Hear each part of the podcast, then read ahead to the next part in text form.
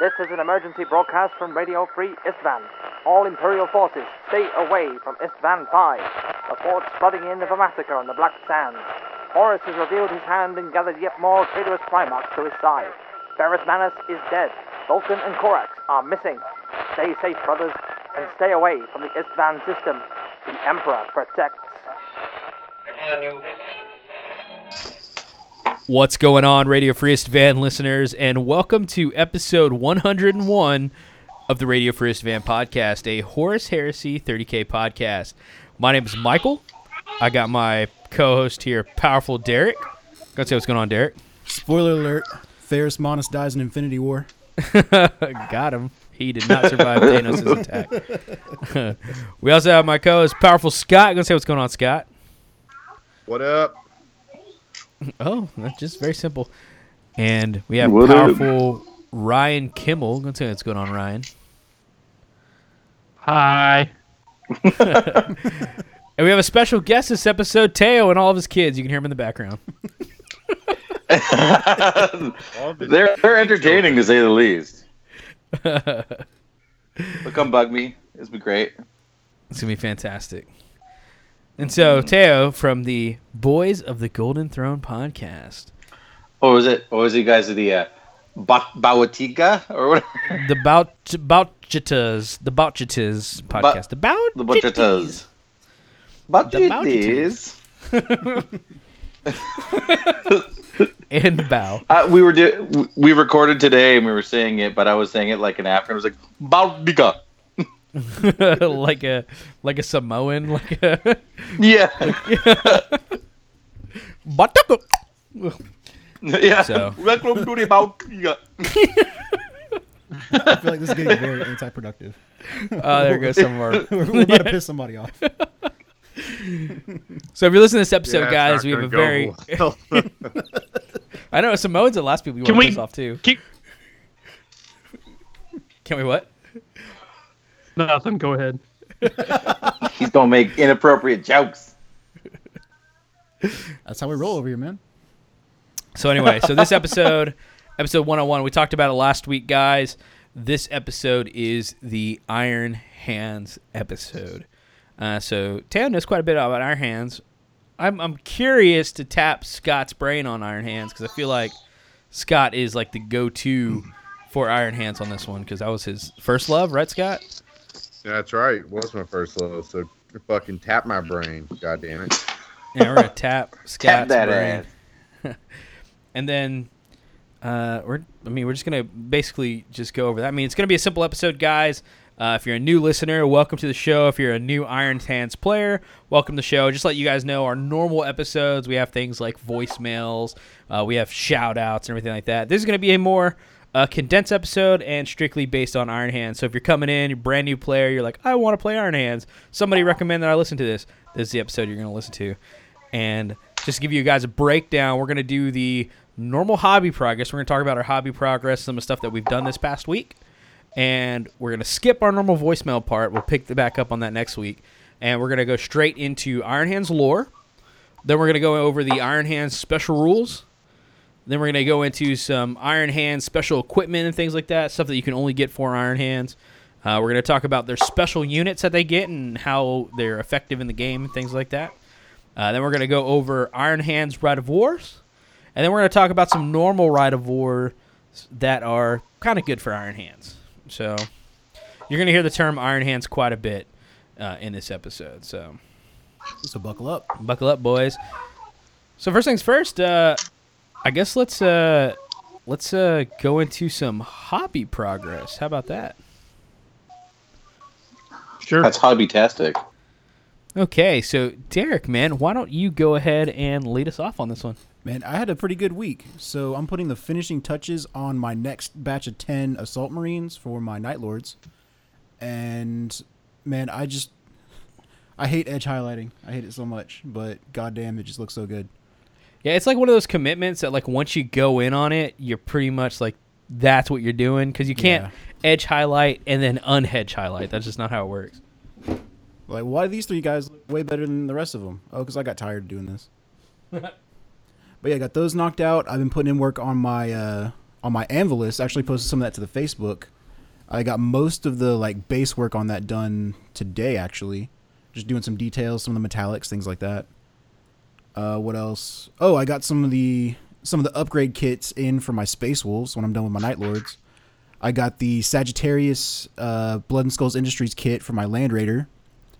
I've got some Cromlech Dozer Blades coming in as well, and uh, I think you pointed out that's gonna be one like expensive Land Raider. So yeah, let's break it down. So you got the normal Land Raider kit. Yep, Okay. Did you have that Land Raider? or Did you buy a Land Raider? I bought it.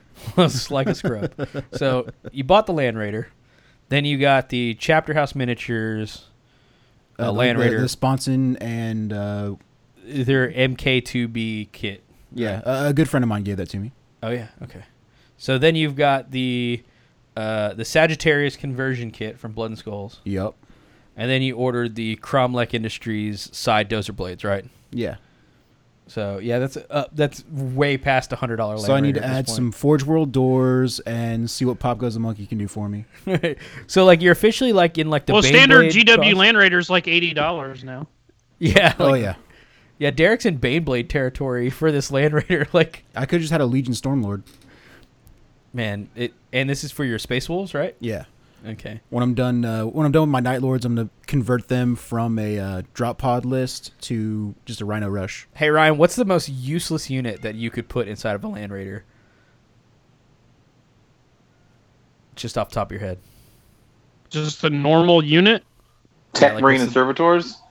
Tech Marine Observatory. Yeah, it's pretty. It's pretty low. Well, the- you could kind of deck those out for assault. I t- t- guess probably just normal tactical marines. What are you gonna assault with normal tactical marines? Okay, that's what you got to put in that expensive ass Land Well, I guess it depends on Legion, because like a regular tactical squad and world leaders is going to be. Yeah, that would be all right. So I got to take my What's compulsory one troops as that- Gray Slayers so that I can take that tactical squad to put into the Land Raider. yeah, to give them Oh. the Land Raider. No, no, no, no, no. I got you. Recon. Recon Full. Marines. A full ten man multi melta heavy support team. That's so messed up. that that is absolutely the worst unit you could possibly put in a Land Raider. so if you could if you could just get one of those big heavy support decals and put it on the side of the Land Raider. It's like, man, I don't know who they fucking It's like, okay, so you, you marked it up like that because you put in your heavy support slot. No, it's a dedicated transport for my multi for my heavy support team. What are your Gray Slayers ride in? Rhinos? we just really want to get them up there. Uh, so yeah, no, I saw the conversion so far. It looks it- like you, you're doing God's work over there, man. It looks great. Looks looking good so far. Yeah, so it's been a little bit more time than I sh- probably should have, like playing around with that. Let my Night Lords fall behind a little bit.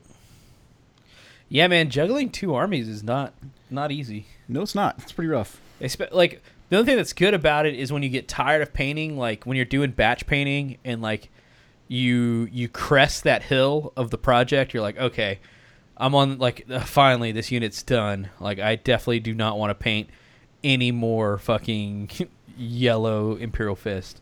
Then you can like You could over. do. Just throwing this out there, you could do three game systems and do like multiple armies per game system and do charity stuff and do like random shit like this. I mean, you could. I don't recommend it at all, but that can happen. It is a thing. crazy. Who does I- that?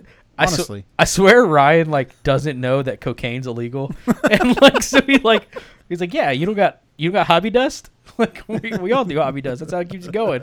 Like, oh, it's like nobody gave him the memo that that's not how that's not so that's not okay. I mean, if it looks stupid but it works, it's not stupid. Am I right? yeah, I guess so, man. Hobby dust is real. So anyway, But yeah, so got with me right now just uh, the last ten of my assault squads I'm gonna be building, and so you're just shaving some bits off of these plastic legs. dig it, man. Your stuff's looking good. Your stuff's looking good. Thank you. I I got kicked out of the traitor chat this week, so you know, I really don't get to see your updates and stuff like that. But That's I, it, I swear it does look good. So Well, that's what happens when you stop being a traitor. You double double traitor. yeah, because you know, I'm I'm such a fucking like I t- I ta- tailor my army. It, I get it. I'm not bitter at all. We just had some people who were a bit salty about him switching from uh, Traitor Dark Angels to Traitor Imperial Fists. I tried, man. I tried to be Traitor Imperial Fist, but Pretty wouldn't let me. It's nobody's fault. Except Pretty's. So let's go over to you, Scott. Man, what you been working on? Uh, so I painted up those five siege tyrants for the Nova Open charity thing. So got those knocked out and they're all ready to go. I'm working on the ten Iron Havoc guys. They're um they're like Mark III Iron Armor dudes with the they're the Forge World shoulder mounted missile launchers. So they look pretty good. Um cracking those out right now. As far as other hobby stuff goes, man, I fucking I've I've got the bug that I want to buy a I talked about this on some past episodes, but I want to buy a termite and put Iron Hand Yeah. breachers in it really bad, but they're fucking sold out right now. So I'm on that email list. Oh wait, but uh, as soon as that shit, as soon as that shit comes out, I got me some Pop Goes the Monkey shields on the way with the hazard stripes on them, and um, Did you ask Samson if he has one? Didn't he buy like a dozen or something? he has five, but he's painting them for clients. So I was What like, an well, fuck asshole. Them, man. I'm your friend. Well, when you over here trying to run a business or something, but uh, but uh. Powerful No, black fucking-.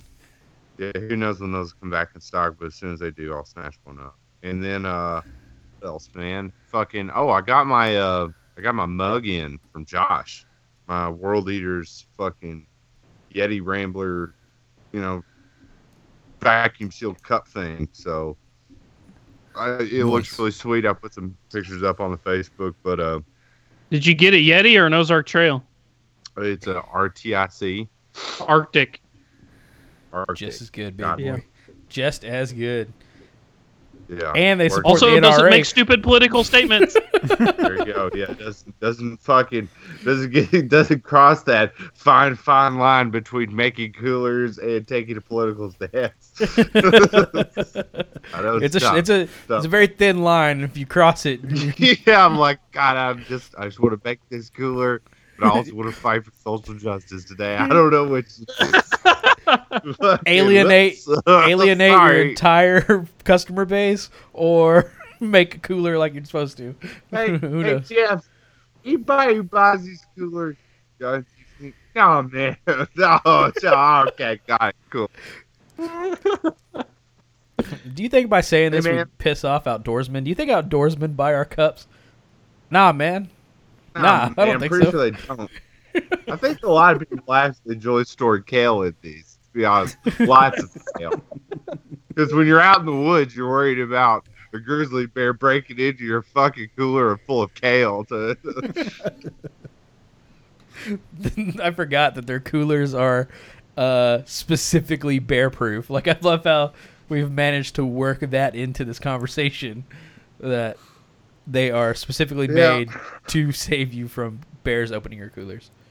Yeah, so when a bear fucking kills you and eats you in your sleep, whoever finds your body can then enjoy whatever was in your cooler. You know, speaking Right. of that, I saw that like it's like just just moving. Like I, I got to bring this up because it's so appropriate to what we normally talk about. Um, so I've got the 155 quart Yeti, the like giant Yeti, and yeah, yeah, yeah. it's uh it's like it says will it says will be bear proof as long as you're using both locks on it. That's the only way it can be bear proof. And I'm just like, that's terrifying that I have to like you have to use a lock on each side, and if you don't, it's not bear proof. So somehow this bear's getting around this lock like that a normal person can't get around. It's pretty scary, man. Bears don't fuck around when they want your honey. No, not at all. I mean, if we've learned anything, I think I like to think in this year 2018, bears don't fuck around. Okay, in almost any aspect that they their endeavors fall in, they do not fuck around. Yet. yeah, don't take selfies with them on the side of the road. We Nope. learned that. Don't do that. Not Also, don't get real close to fucking giraffes because they'll swing their head like a giant fucking mace and knock you 16 feet in the air and you'll Yeah, die. man. Geoffrey's falling off pretty fucking hard times. I don't know if you checked the Wall Street Journal or anything recently, but Toys R Us is taking a fucking beating to the stock Yeah. market. And he's passing those beatings along to you. So Yeah. Yeah, guys. If you if you didn't know, All all of our listeners out there are probably like, "What the fuck are they talking about?" Go look up. I'm like, what the fuck are we talking about? Oh, you didn't hear that that that director Carlos? What's his name? Carlos Izera. or I don't know. I just saw. I just saw guy in South Africa dies from being headbutted by a giraffe, and I went immediately clicked copy link, post on Eye of Horus. Like I didn't even. I didn't even read the article. Not gonna lie, it was posted after I posted the article. I then I read did it. my part. I then clicked my own link and read it. So so yeah, so he's like filming, like he's the director, but he's also like kind of like an indie director, I guess. So he's like got the camera and he's all close. He's like, let's get a close up of that giraffe, and the giraffe does its classic like whoopah, like the fucking like you Yeah, know the the the, whip whip. its head and launches this dude 16 feet in the air and kills him, like just straight up. Geoffrey the giraffe headbutts him into another dimension. that like that Seeing Stars song started playing. Like, it was bad. but uh, I, I, I've hand fed a giraffe. Them fuckers are huge. They're like huge. Like I've been literally right next to one, and I got my finger bitten by one. That sucks. Oh, you just Yeah. gotta know your man. that sucks. Yeah. Yeah, it hurt. It bit my finger with its big fucking flat tooth. I was like, oh, I didn't say nothing. I was on some Busch Gardens behind the scene tour thing that my wife paid for, and they're like, here, feed these giraffes. I'm like, oh, cool. Well, like this is fun. right on my hand. It didn't do it on like it was just trying to get the food. It wasn't doing it on purpose. But then I like had to hide the pain because I like didn't want to fill out 20 pages of fucking paperwork that I'm gonna not sue Busch Gardens or whatever. So I had just had to like keep it to myself that a fucking giraffe almost took my goddamn thumb off trying to feed it lettuce or whatever.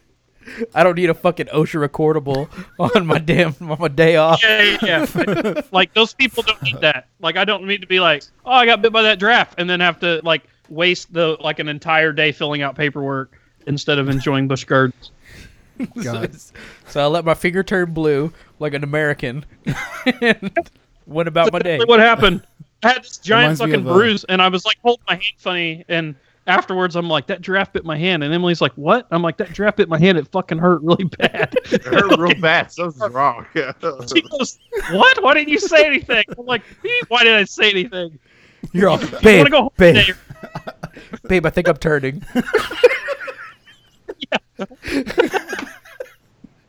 My neck looking longer.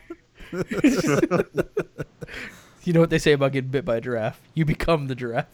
Reminds me of time a friend of mine got felt up by an elephant at the Ren Fair. Oh, boy or girl? Girl. Oh, just straight up, just went straight for the chest. It's like, oh, whoa, whoa. So like, like, like egging on her boyfriend, like, hey, you gonna let, you just gonna let him do that? He's like, uh, got- this guy could beat the shit out of my truck. Of course he can do that. I'm not about to fight a two ton elephant. man, dude. So like, like we're definitely, definitely moving away from like bear stories, and I, I feel the change in the wind right now. Like all of this, like all of these people, like their minds clicking right now. Like, oh, I've got a story about a zoo animal, or I've got a story about Serengeti animals that I could share. We're moving there, boys. We're getting to lion territory. Oh, We're getting a lion, giraffe, long and road, elephant. but we yeah, finally made it. we're, we're about to get some wild animal attack stories coming in over the voicemails.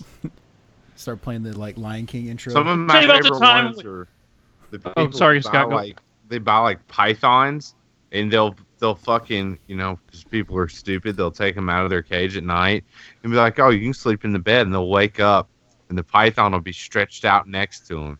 They'll be like, "Oh, look, he's cuddling with me." It's like, no, bitch, he's not cuddling with you.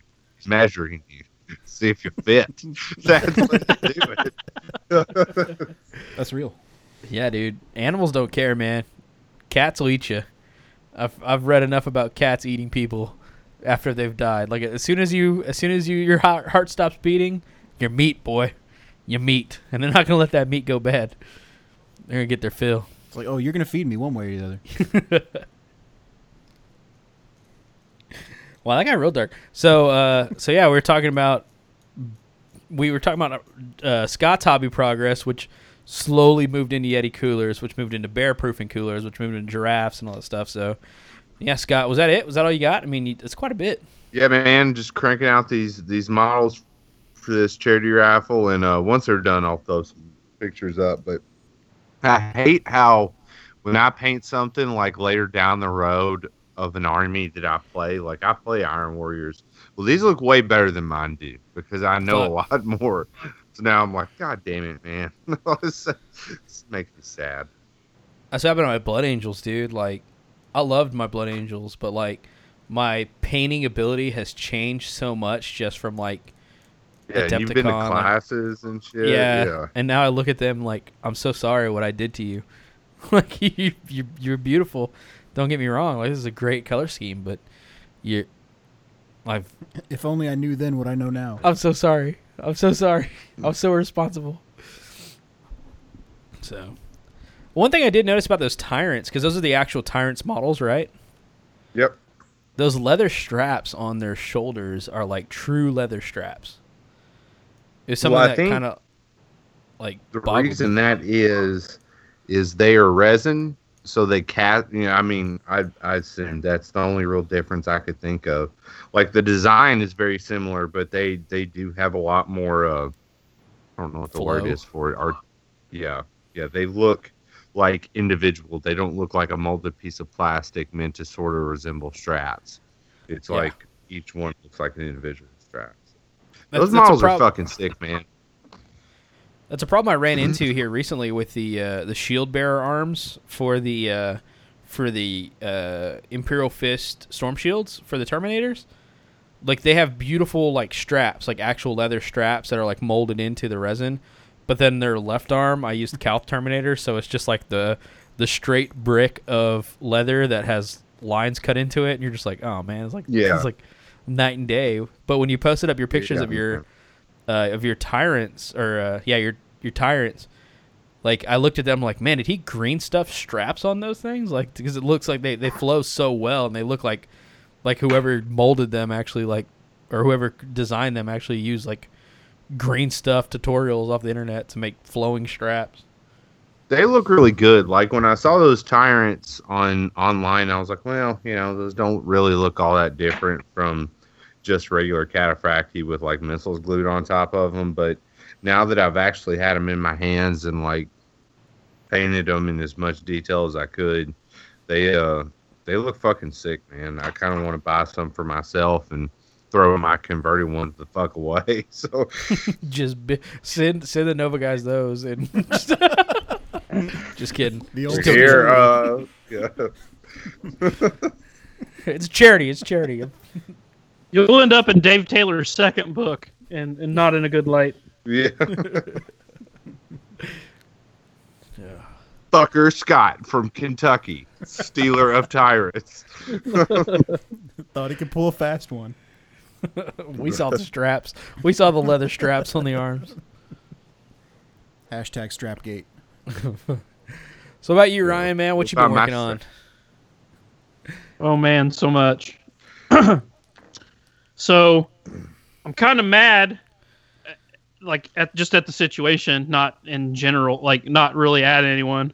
So I sent everybody their Nova Open charity stuff because I'm kind of running it. Um, like, well, I'm like, what, what, how do I put it? I'm not running the whole charity thing. Other people are doing that. I got delegated the Iron Warriors army, so I'm running that part of it, like making sure it gets done, finding painters, whatever. Heard So Jason Turner, Jason Turner's doing the characters. Scott is doing the the two specialty squads. Uh, Joel Moon is doing all the infantry, like the all the tack squads, and I'm doing the vehicles. So everybody got all their pieces, and I got everything sent off. And then I noticed when I started putting tanks together, I don't have multi meltas to put on them. Like they didn't order the the pintle multi meltas to go on them. So I was like, well, shit, it's because they're in the list. I have like I could have just like thrown some on there, but I was like, man, I want to make this nice. So I had to order. I actually ordered the legit, you know, Forge World conversion kit or whatever. Um, and I couldn't do anything with the models because that Forge World kit like replaces both uh, cupolas. Like it's not just a multi melta you stick on there. It like changes how the heavy, how the bolt guns look and all that stuff. You know what I'm saying? Yep. So it's like held the whole thing up. So I finally got those in and got those put on, and I just primed the tanks yesterday. But now everybody else is done, and now I'm the asshole still sitting here with three tanks, and now it's like, uh, because they're all done and get to like work on their own stuff or whatever, and I'm like, oh, I still gotta do these tanks. So, yeah. So anyway, I got all those built, like fully built. Got the the kit in. I ordered it uh, whenever. Um, actually, Jim, a local guy, had some, so he gave me his, and then um, we'll get we'll get them replaced or whatever for him. Uh, but I had to order those in, and then um, got that built, got that primed. Uh, I built a whole bunch more BattleTech shit, like so much BattleTech stuff. It's not even funny. I don't want to get into that whole bunch. Um, built some Dark Age stuff. Um, played a few games of Dark Age, so I've been working on that. Um, and then Chris Duncan, I've been helping him with his BattleTech stuff, so I've been airbrushing his Davion shit blue. It's pretty cool. I made this really sick blue. I'll to show it to you. Uh, you know, like, you know, how you like my Blood Angel like red, how bright it is and how it like pops. Yep. Oh yeah.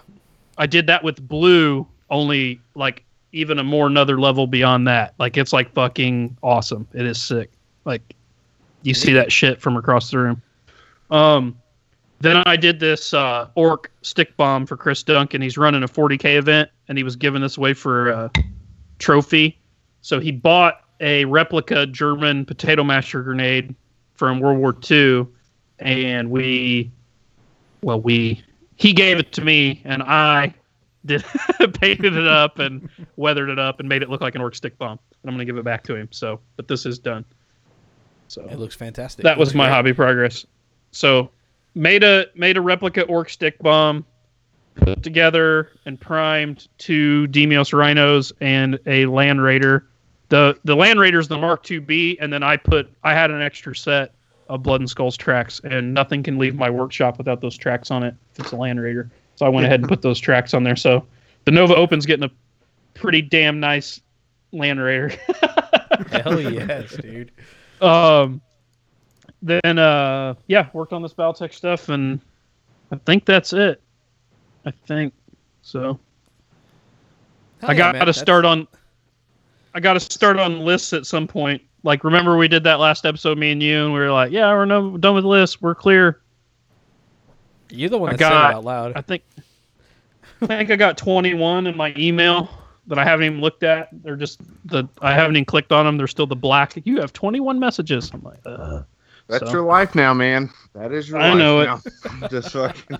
so At least i'll start on those like- next week At least now it's like in payment. Here's this crazy ass story. Like that's probably like I think, you know, our, our listeners have like completely like, hey man, thank you for doing this list.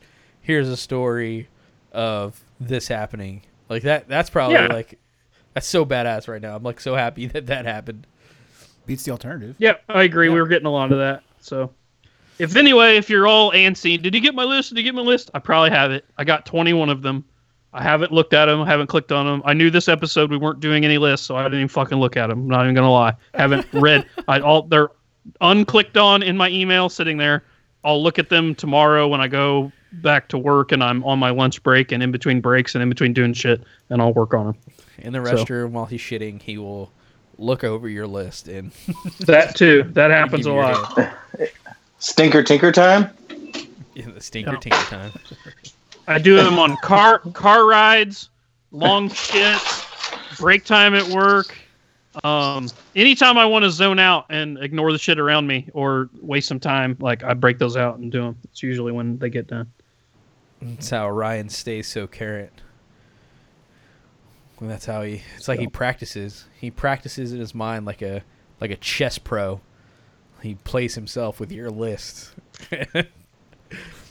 Just takes two random lists that somebody sent in. plays them against each other in his mind. Uh, so, what about you, Teo, dude? What have you been working on?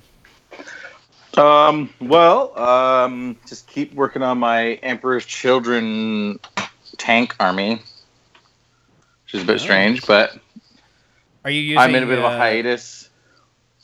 Are you using the like Varangian Heresy tank army rules, or just No, tank so what what happened is uh Um, I had to sell my White Scars and my Iron Warriors due to financial situations. Ten four. But then what I Yeah. Drugs. drugs, yeah, um, mostly drugs. more just drugs. But uh, with donations and what I had left in my closet, I was able to make a three thousand point uh, Emperor Children army, and it's uh, like pretty much all tanks, Tartaros, Terminators, and some basic Marines. Dig it, man. So it's and pretty just cool. painting those up. Yeah, yeah. Yeah, just painting those up, uh, building them still. So I'm trying to build the Centurion half of it now. So lots more infantry and things like that. Uh, so catching up on that. Commissions. Um, I'm doing a, a Horus commission. Um, and I'm using the Vallejo Mecha line for it for the because they have this like really cool like deep green like this one's a Horus green. Yep. But it's metallic. Yep. So I was thinking about using that for Horus to give a kind of uh, individual look to him. That'd be freaking cool, man. Be curious Yeah. to see that. I didn't know you did commissions, man. Do you have a studio, or you just kind of just take them on the side? Um, I I'm kind of just restarting them up again. I used to have like a studio in my old place, and then uh, then I quit because I ended up working like way more than I was normally doing. So I stopped that for a while. But I'm kind of bringing it up again so I can continue to play Heresy because Heresy is expensive. It sure is. So I'm- I'm painting a bunch of commissions right now just to like be able to afford buying more shit for my army. So that's been going. Oh, and I built a Imperial Fists Praetor model. He looks pretty badass. Um, okay, so why is um, uh, uh, par- powerful Eric uh, Brooks, whatever, in our, our local meta. He has an Iron Warriors army. Well, I bought Gothic, he bought Gothic. I got Epic, he got Epic. So now we're going to do a whole campaign. We were going to do Emperor's, try to figure out what we can do. But instead of us just doing like randomly Iron Warriors versus Emperor's Children, I'm going to start a small Imperial Fist army and we're going to do the Iron Cage. Oh, good. So we're gonna do a Battlefleet Gothic, Epic, Standard 30k, and a Zone Mortalis game in as a whole campaign. Goodness gracious, that's gonna be wild, man. I've always loved the story of the Iron Cage, man. That's like hands down one of my like favorite stories of crazy Perturabo just dishing out pain. Exactly. So he's gonna build up the Iron Cage fortress that I gotta fight through. Man, we need to send like a message to uh to the Remembrancers Retreat guys to do a heresy grad school on the Iron Cage. That's yeah, so tight. it's a it's sick story, and so like it was just kind of a natural progression for me to start an Imperial Fist army. but I gotta paint a Gothic fleet as well as a entire Epic army before I even start the 30k army. So I got some time So- on that. You're gonna do like just like a full landing force or what? Like just Yeah, so I'm gonna use the Hammerfall Strike Force rite of War. okay. which is like the deep strike one, which I think fits the Iron Cage style a lot. Yeah. Like the that, yeah, yeah. So I'm gonna do that, and then um, uh, and I thought about some cool ideas because I they're like so vengeful and angry as Imperial Fist. I was gonna use destroyers in that list Oh. and just make yeah. the Iron Warriors pay. Yeah, yeah. as Ryan give them vomits. I think I think deep striking with Nuncio Vox uh, destroyers might work. No, he, Ryan does not agree. but I, I tend to use ter- I tend to use a, choose a unit that I kind of like and then make a list around it. So that's what I want to try out and see how that goes. Um, and then just right, literally right now, I'm building a eight man plasma support squad for my Centurion list. Hey, you Alright, know what there. would be a really good idea for those destroyers? Take a recon squad and put a Nuncio Vox in that. And you could use the Nuncio Vox off those recon marine squads. there he is. There he is. There's a spot. yeah. So um, so with the so like I was talking about, um, every time I go in my closet and clean it out, I always find more heresy stuff to build and add to an army. I bet Ryan has the same problem. Yeah, yeah. most games, I can build most games out of my closet. yeah. Uh, and so so far, what I've got for the Imperial Fist is a Leviathan, uh, ten Cataphractii, twenty Marines, two and like the the Praetor character and a chaplain character. Mm. So it's a slow. That was like that was cleaning up my closet today, which I found. So that was good. Solid. Yeah, that's a solid Yeah, find, yeah. man. I've got a, I've got a drawer. I call it the drawer of shame. And it's just bits on bits on bits on bits on bits on bits on bits on bits on bits on bits on bits on bits on bits. It's just like you could probably make a small army out of it. yeah, it, it's so crazy because I could just go and sort it, and then like probably like have like oh I'll never have to order combi plasmas again. But in like I'm just like no I'm just gonna order combi plasmas because I don't want to go through that drawer of shame. like I'm just gonna I'm just gonna go ahead and get it get it on the way. Like if it's on my if, if, if it's something that sits on my desk for too long, I just slide it into the drawer. I'm like oh not working on that, and like it's the drawer that's oh, part Oh, of my, God. like it's like part of my paint station. So like I just like take my hand and I just drag it into the drawer, and then it goes in there. And once it's in the drawer, it's in there forever. Like you can't, nothing comes out of that drawer. So It's the forever drawer. yeah, it's kind of like a trash can, but not. it's a really wide, uh, shallow trash can. That's not cleaned as often. yeah, exactly. That's how, I have a I have an old like Land Raider box that I had a bunch of like halfway assembled Age of Sigmar stuff in the back of my closet, and I think a Black Widow lives in there now, so it's dead.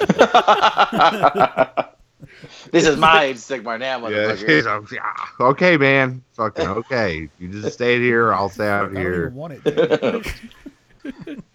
There's no way I could want to play Age of Sigmar any less.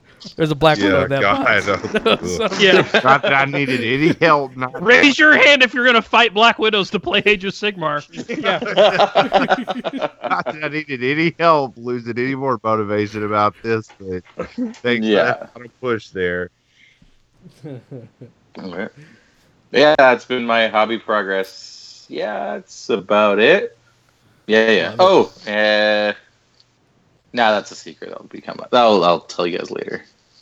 Everybody's got secret Yeah. projects. We were just talking about that. I was just pointing that out to my. Uh, everyone's got secret So, projects. AJ's got a secret project going on. Some of the boys at the uh, Legion of Lies got their secret project going on. For real. Come on, just tell people. Like, there's who who you really hiding? Come on. Well, uh, it's um, I guess because I don't want to admit when the release date will be. I guess because I don't want to. I, I don't have the time. I don't want to set my schedule now and be like, ah, shit, I didn't get done in time. If that makes any sense. Do it. Light a fire under No. your ass, man. That's true. Uh, I have been recording a video content for the Bot GT that I'll be posting up, which is the How to Get into Heresy video series. That's exciting. Nice. That's way exciting. Yeah, yeah. So I've got to finish editing and I'm doing all that, but that'll be like an education in people for like how do you get into heresy at the beginning? What play styles are favored to around that? Um, things like where to find good painting tutorials, what podcasts to listen to for advice and ideas, and um, then I, one of the one of the parts of it is going to be what books to read uh, for specific legions. Oh. That's what's up. Like uh, novels. Yeah. yeah. You can yeah so what novels in this episode. there you go um, so i still have to go through all that but the first parts are done the first three episodes are ready for editing and i just gotta edit those and then send those out on a schedule That's badass. Uh, do you know what the we good? channel's gonna be called? Yeah, what's your channel, man? Shout out Uh, your channel.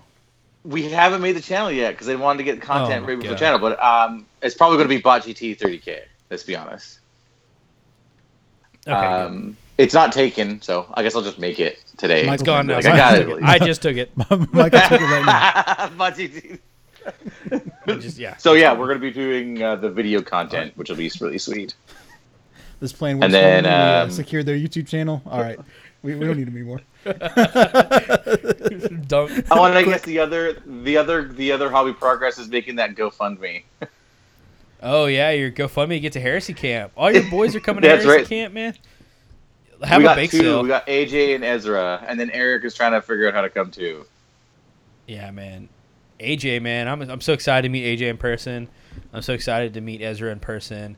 Uh, I mean, it's it's gonna be Ezra, man. It's gonna be a good time. just talk because Ezra's in the Patreon chat. I just like the more I talk to him, I'm like This is one. He's the nicest guy in the universe. yes, it's be He so- was trying to he was trying to use his air miles to get me and Eric down to Heresy Camp. Ezra. You you you're a doll. I just want you to know. Yeah. How much fun it was hanging out with AJ and the boys of the Golden Throne. Like, I literally was on death's fucking door with goddamn bacterial food poisoning, and I still had a fucking blast, man. You know, fucking awesome in Vegas. We're we're a bunch of fun idiots. You fucking fucks got to get down to Texas, man. Well, I'm trying, man. I'm trying. I, just, I I started a GoFundMe just to come to see you guys. You just haven't given up on your dignity yet. All right, it's easy to make money as long as you don't have dignity. just it's dump less those dignity, more morals. time. Just don't Sucking worry takes about what time. your daughters think of you when you're older. Just and I'll be fine. and you'll be fine. Yeah, so that campaign is gonna be called "Get Teo to Heresy Camp." If you uh like the Uh, sound of Teo's voice, I think so. check out Oh, his yeah. podcast. Get him to Heresy Camp, man. It's gonna be a great time. Give me Yeah, we Heresy shared a Camp. It was link Beautiful. on our Facebook page, but I didn't specify that it was uh, Teo from the Boys of Golden Throne. I just put a, a fucking link up was just like this dude, and his picture just so happens to look like it was taken from the inside of a cell in Guantanamo Bay. So Maybe I should post up a different picture. yeah, fucking. But if got the list, you can find that on our Facebook page. Yeah, uh, yeah. So if any donation, so what I'm doing for one of the donations is uh, for everyone who donates, I'm going to be building a character in all of my armies. So like right now, it's the Emperor's Children. So every person who donates will have uh, a sergeant or like any kind of character will be built off of them, and they'll have their name written on the model. That's There you go. awesome. Nice. Yeah, yeah, yeah.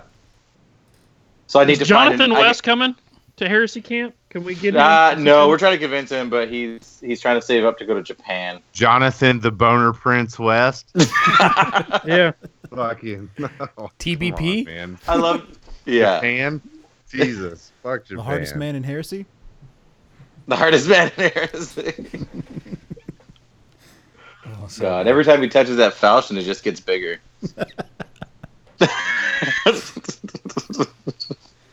what What is the comment you made, Scott? Is anyone you ever had sex with oh, live? Oh yeah, have you ever fucked anyone that lived, Jonathan? and the answer is no. Confirmed. But yeah, He's like, It's a curse. his dick is famous now. You guys, you guys have made his dick famous. no, the Imperial Truth made his dick famous. We just They look at that. They're like, they're like, this is. They're like, it's Mount. The same way people look at Mount Everest. Like, I'm gonna climb that fucker, and when I do, it'll be magnificent. And then there they are, dead. Fucking. suffocated from the lack of air. I don't think it's how we didn't.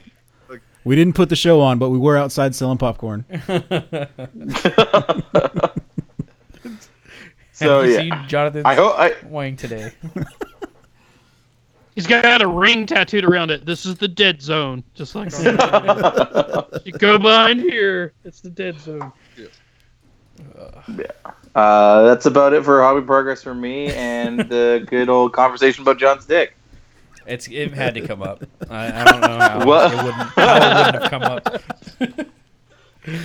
It's Oh, mandatory day-to-day conversation now, right? Yeah, if uh, if the Boys That Golden Throne's on, we're gonna talk about it. Yeah, we tried to work it into the schedule a little bit. Yeah. So anyway, so Uh, Iron yeah. Hands. no man, I got my hobby progress. Chill out, boy. So anyway, so yeah, man, my hobby progress. I'm sorry, Mike. I didn't mean to cut you off like that. No, it's fine. You're good. I just thought that'd be a funny segue. So, so my hobby progress wise, uh, working on my Imperial Fist still. Uh, I got my Pop Goes the Monkey shields in, and was working that in between my lunch break, and then come home and I work on them. Uh, so I've got seven of my breachers done. Um, got that all worked out. Still waiting on my Tartaros Terminators to come in with their shields. I got my Pop Goes the Monkey swords to go on them, so they're going to be some Templar Brethren Tartaros, but the swords will count as power fists. and so they'll run around with their three up save and two up armor save. It's for the both the wall and I'll play it in Escalation League. So got those boys done. One thing that I did want to mention that um, I, I, realize not a whole bunch of people know about, but I don't know. I guess it's just not really talked about, and actually uh, was discouraged from using it uh, just because in my painting classes they said, "Nah, you don't really need it. You just need to like get better trigger control." Uh, is the high roller trigger? Uh, Scott, do you use a high roller or do you just use a normal trigger? I do not know. I just use a normal like Drex uh, XGI standard. trigger. Okay, so so one thing that like, you know, like in of course your your teachers and your your paint your airbrushing classes they're gonna tell you like, hey man, just get good trigger control, which, I mean, totally yes, that's the that's just that's what you should be doing, uh, but I had this uh, this airbrush that was what I call my Harvey airbrush, which was an airbrush that I had in my garage in a box, and like my garage got some water in it, and so this airbrush was in there, and it's just like this totally trashed airbrush. And I was like, you know what I'm gonna do? It's Badger 105. I'm gonna see how much stuff I can build, and see if I can get this bad boy back up and running. So I found this website that has like every single part known to man for a Badger 105. Ordered like 90% of the airbrush, like almost to the point where it's like the same cost as buying a new airbrush, but I just wanted to get this bad boy running. And in the process, I saw that high roller trigger, and I was like, you know what? Let me go ahead and try this bad boy out. You know, no harm, no foul. It's not recommended, but let me go ahead and give it a try. And holy shit, if that thing doesn't work, like I, I, I don't, you know, it's, it's So, for those who might not know, I, I know, of course, but for Yeah. some of our listeners might not know the difference. What uh, what benefit does the high roller trigger provide to you? Uh, it's like more leverage, I guess is, is is that the word? Like I guess it's more throw in the actual trigger itself because it raises the actual trigger. Like on the airbrush, you know you have the actual trigger, and so this actually raises the trigger up, and so by doing that, it gives more throw, which gives you more control of the actual airbrush itself. So Okay, I get you. uh, like a lot of people that have been airbrushing for a long time, they can like feel how much paint they're letting through, and they know like this half of a millimeter here versus this half of a millimeter is this much paint. Whereas me, I'm still pretty new at this whole airbrushing thing, so it takes that half a millimeter and makes it to like a full millimeter. So like I have a much wider throw, and it's like much more room for like error for me. So because like yeah, I got big giant fingers and all this stuff. okay, that makes sense. So so yeah, man, the high roller, man, it's it's it's not bad. Like it's it, it does definitely raise the trigger a little bit higher, and it's man, dude, like I've just been using that, and also um, I took off that inline regulator that you were having problems with yours. Oh yeah. So I took off the inline regulator and just did the normal quick detach, and then switched that high roller. And man, dude, like I have been like making these tiny, like I can make like tiny, like I can almost do calligraphy on a shoulder pad with my airbrush now. There you I go. wanted. So so yeah, man, I Brag feel I feel it. like so much better. Like So will I- will that high roller thing adapt to any type of airbrush or only the Badger brand? the one I bought was made for the Badger, but I don't know. I, I'm pretty sure you can get the. I'm like I'm pretty sure it's like standard. You just like get it anywhere for like any airbrush. I would imagine. So I don't know. It's it's it, it, it works, man. I can I'll shoot you a picture of it if you want. It's it's it's super like I don't know if you like I played uh I played Xbox quite a bit, and so at some point I did use like the sniper paddles, like the, they extended the little sniper. They extended your thumbstick like a good two inches, so you can like get really good with like sniping on there. Like you make like barely make any movement. And so I picked that up a long time ago, and it's just like it's the same exact uh, idea behind it. Is you have much more room to throw. So, but, but yeah, man. If there's any recommendations, it's that. Um, so I've been working on my Imperial Fist. Got those bad boys, like got them rocking and rolling. I got two games in against Trevor. Uh, he beat the piss out of me. Like that's just like hands down for our first game. I realized how insane Kakophoni were. Like I've never like like I never feared Kakophoni. I always looked at their stat line. I was just like, yeah, Kakophoni aren't bad, man. Like that wouldn't build a third company elite army. They're not that great. holy shit, was I wrong? like they are pretty damn good, especially if you're just peoples. And I ended up playing a game against him. I had uh, eight man lascannon squad, two five man Terminator squads. It was only a thousand point game, and uh, he played I think a eight or ten man Kakophoni squad against me, and I'm like, all right, cool. I got 40 inch ra- 48 inch range on my lascannon dudes. I'll go and sit back a little bit. Well, I completely spaced that third company elite rite of war lets you move and shoot with your Kakophoni. So they just like rolled up and were in 36 inch range of me. He got first turn, unloaded on my lascannon dudes, and I lost three guys. No big deal. I was like, oh yeah, that's just how it works. Numbers. I'm gonna lose some people. Three guys are dead. Then you take a leadership test minus three, fail that real quick. Then Trevor goes and rolls a six and kills all that unit. You're just like, holy shit! Like what just happened, man? They'll bring the thunder. that Bioshock is no joke, dude. Like it is so wild. And so I'm like, wow. I was like, well, there goes all my lascannons, but don't you worry. I've got these two units of Terminators with storm shields who are invincible that are gonna run forward and murder you. Nah, man, he didn't have to move shit. He just sat there every turn. I'm trying to like move my Terminators forward. They're just getting gunged up by his Kakophoni. Like he didn't have to take any other unit except for that Kakophoni. For And that were those game. your uh, cataphracts? yeah my cataphracts? So they can't run. Yeah. So so after that, you're like, man, I never realized how good running is until you're running cataphractii Yeah. terminators. And so you're fucking like slowly moving forward. I was like, man, I should have spent 15 points to make these bad boys deep strike. it was a it was a pretty rough game. Uh, then I played him again after that and I wiped him, but that was only because I had to like really really like move at the exact because he deployed first, so I just put my lascannon squad at the exact opposite end of the table for uh, for his Kakophoni, and I just blasted them for like the first three turns, so they were all dead. And I was like, okay, now we move forward, boys.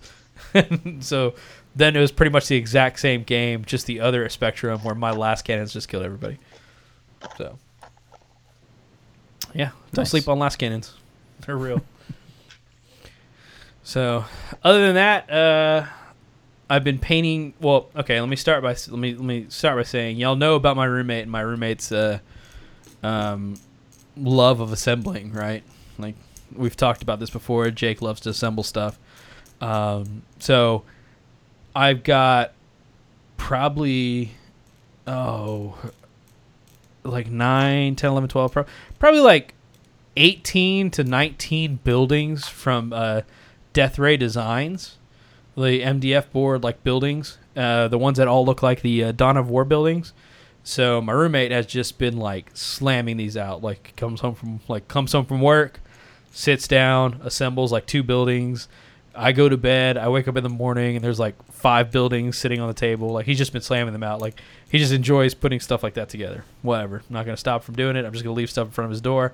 And if it gets assembled, it gets assembled. You know. Cody actually came over the other day, put two Avengers in front of his door, and then he's like, like he just assembled them for Cody. Like, yeah, you, you want fuck it, I love assembling stuff.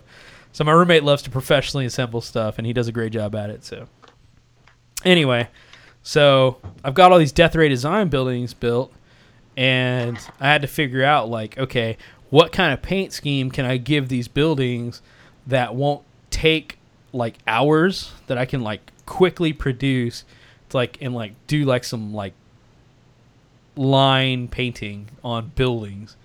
And so I was like, let me go and paint up one building and I will try and like do the most minimal painting on this building to see what I can do. So I painted the building black, primed it up, uh, took some white ink, some of that uh oh, what is that company, Ryan? I know you know it off the top of your head. That ink. What are you talking about? Oh, that ink. That oh, whatever. Ink. Yeah, it's white ink. Uh, it's in the other room. Oh well. So I took white ink. I went through the building. I panel, uh, panel highlighted the building. So every single panel on there, I just hit it with a white, and then I took some Ferrari red and just filter out the whole building. And so it came out this like really pretty red. And then I took some AK Interactive. Uh, well, I glossed it. I gloss coated it. Then I took some AK Interactive rust streaks and I just hit the whole building up, let it dry for like 45 seconds and I took an old pair of drawers, an old pair of underwear. the old AK interactive drawers? yeah, the AK Interactive underwear, which I've had since day one of this podcast, and uh, I wiped it all down. It came out pretty good, man. Like it, it like pictures, like you can see it on the Facebook page. I took pictures of it, and everybody was asking where it came from, but it's Death Ray Designs, and I think I think it looks better in person. Like, do you agree with that, Derek? Oh yeah, I've seen the pictures. I've seen it in person. It looks good in person. Yeah, it's like a Like, it looks good in pictures, but in person it looks better. Yeah. So the only thing I need, the last thing I want for that is because I want to paint up all those buildings red, and they're they're all for Heresy Camp, and they'll be spread out amongst a number of tables. They're they're Dawn of War style looking buildings, and so the video game Dawn of War, and so like having them painted up Mechanicum makes sense, you know, because like it's like oh like It's you little, can put this prefab anywhere. buildings that they just drop pod in. Yeah, they drop pod these buildings in, and actually it'd be kind of cool to have like a like a burn mark underneath them, even like if I could, like prefab like a little burn mark where they're going. That'd be cool. Yeah. Absolutely. To think about that. Anyway, so yeah, but but we're gonna put these buildings all over the place just just to have more terrain for Heresy Camp. I think we have plenty of terrain, but it was just one of those things where uh, just to have filler buildings and stuff like that, and they're pretty nice. I just want to get all these buildings painted up this red, and then I want to hit them all up with Mechanicum decals.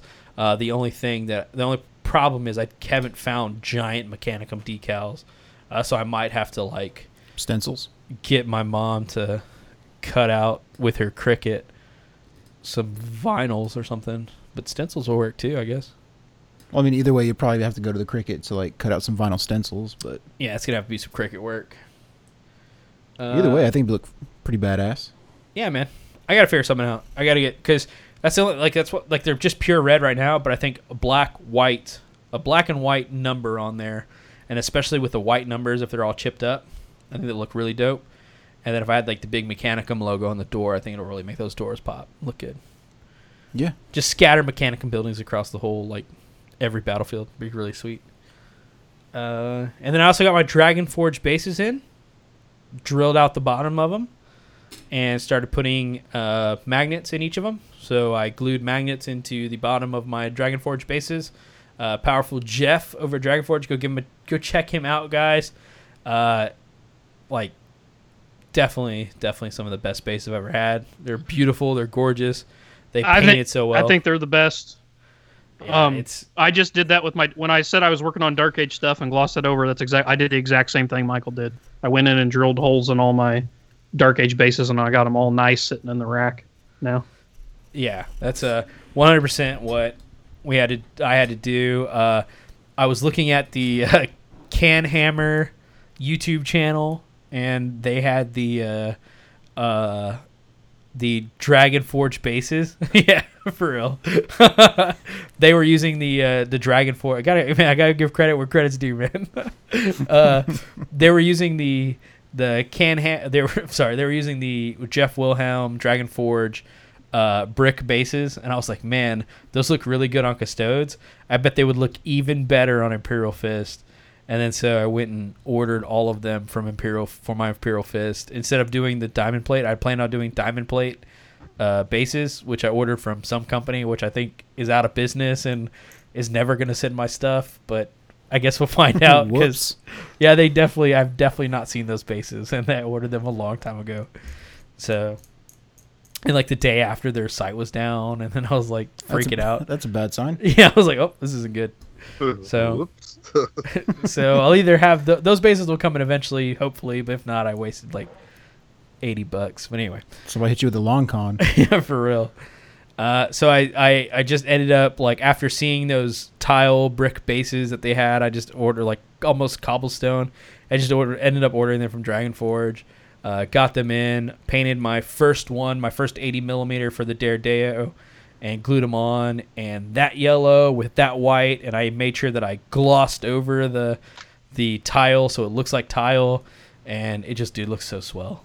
It looks so good, like and then with the magnets on there, he's like perfectly married to my magnet rack, and it's just, it's so nice. Like where we're at in the hobby right now, so good. did you ever uh, print my 60 millimeter hex base? No, I haven't printed your 60 millimeter hex base. Okay. I do need to though. and I have an at like is, is that for like a? Oh, now I can check and fit fitment on an Atlas. But It doesn't go for. I'll show you. Hang on. he's gonna show Do me your some thing. giant BattleTech stuff. so anyway, so yeah, that's that's what I've been working on. Uh, been going good. Haven't touched my dust stuff. Need to get on there, but you know, whatever. Yeah. we got a few games of that in. Loving that. Yeah, I like how quick the games are. Yeah, games are super quick. Slowly gonna. So that's What an is it? atlas. Yeah, I got an Atlas. That's what the base is for. Oh, oh! What in God's name is that monstrosity? Well, It's like a, it's see like it a 'cause it's warhound titan that needs to go on a diet. That thing is thick with two C's. Anyway. Yeah. So that's why you can see the difference in the width. She's a fatty. I hear you. No shaming. Yeah, no shame. So yeah, that's what I've been working on. Solid. Solid work, solid work. So this week is going to be uh, both trying to figure out how to paint those crates from Death Ray Design. I have 32 crates from Death Ray. Good lord. and they give you like the crates they send you the mdf to make the outline of the crates but they also send you a cardboard box that goes inside the crates and then you're supposed to paint the cardboard mm. box however you want weather it up all that jazz and they give you a template to do like hazard stripes on the side and stuff like that uh, so i got to figure out what's going to be a quick method to paint up 32 boxes but i don't think there is a quick method. Uh, but i do know that uh, our local hobby store legacy has terrain painting days and they said that if i need help painting those those uh those those crates and i could come over there and we'll have a terrain painting day and just go to town. And so Those uh, are like the perfect size to like hide stuff in too. yes they are. If you want to do like goofy shit like that during your games. yeah and they come in boxes like they're boxes like i could literally put stuff in the box undo like they're cardboard boxes inside of these crates and so i can undo the box open it up and then like dump stuff out like they did at adepticon in You 2000 put like candy. You put a little like scroll in there with like yeah like a joke or something. yeah and there's 32 of them so i mean we got a lot to play with we can even make a full shipping container zone mortalis board Like a cargo bay. like cargo bay yeah A bunch of like shipping containers in a ship. yep to find out The narrative writes itself. pretty much. So anyway, that's all I got. That's it. That's all I got for hobby progress. Any questions? Hour and a half in. Jesus. That's a lot of hobby love. The hobby's fucking strong with us. That's, that's how we roll around here, folks. All right. Yeah, we've been keeping Lots that of bear Instagram stories. strong. Lots of. I may not do it well, but I do it a lot. So I guess Barney we'll, has uh, quality all of its own. Some might say that. So I guess we're gonna move on to some Iron Hands, the powerful, powerful tent. The fighting tenth. So Stormwalkers. Yes. go ahead and uh, From Medusa.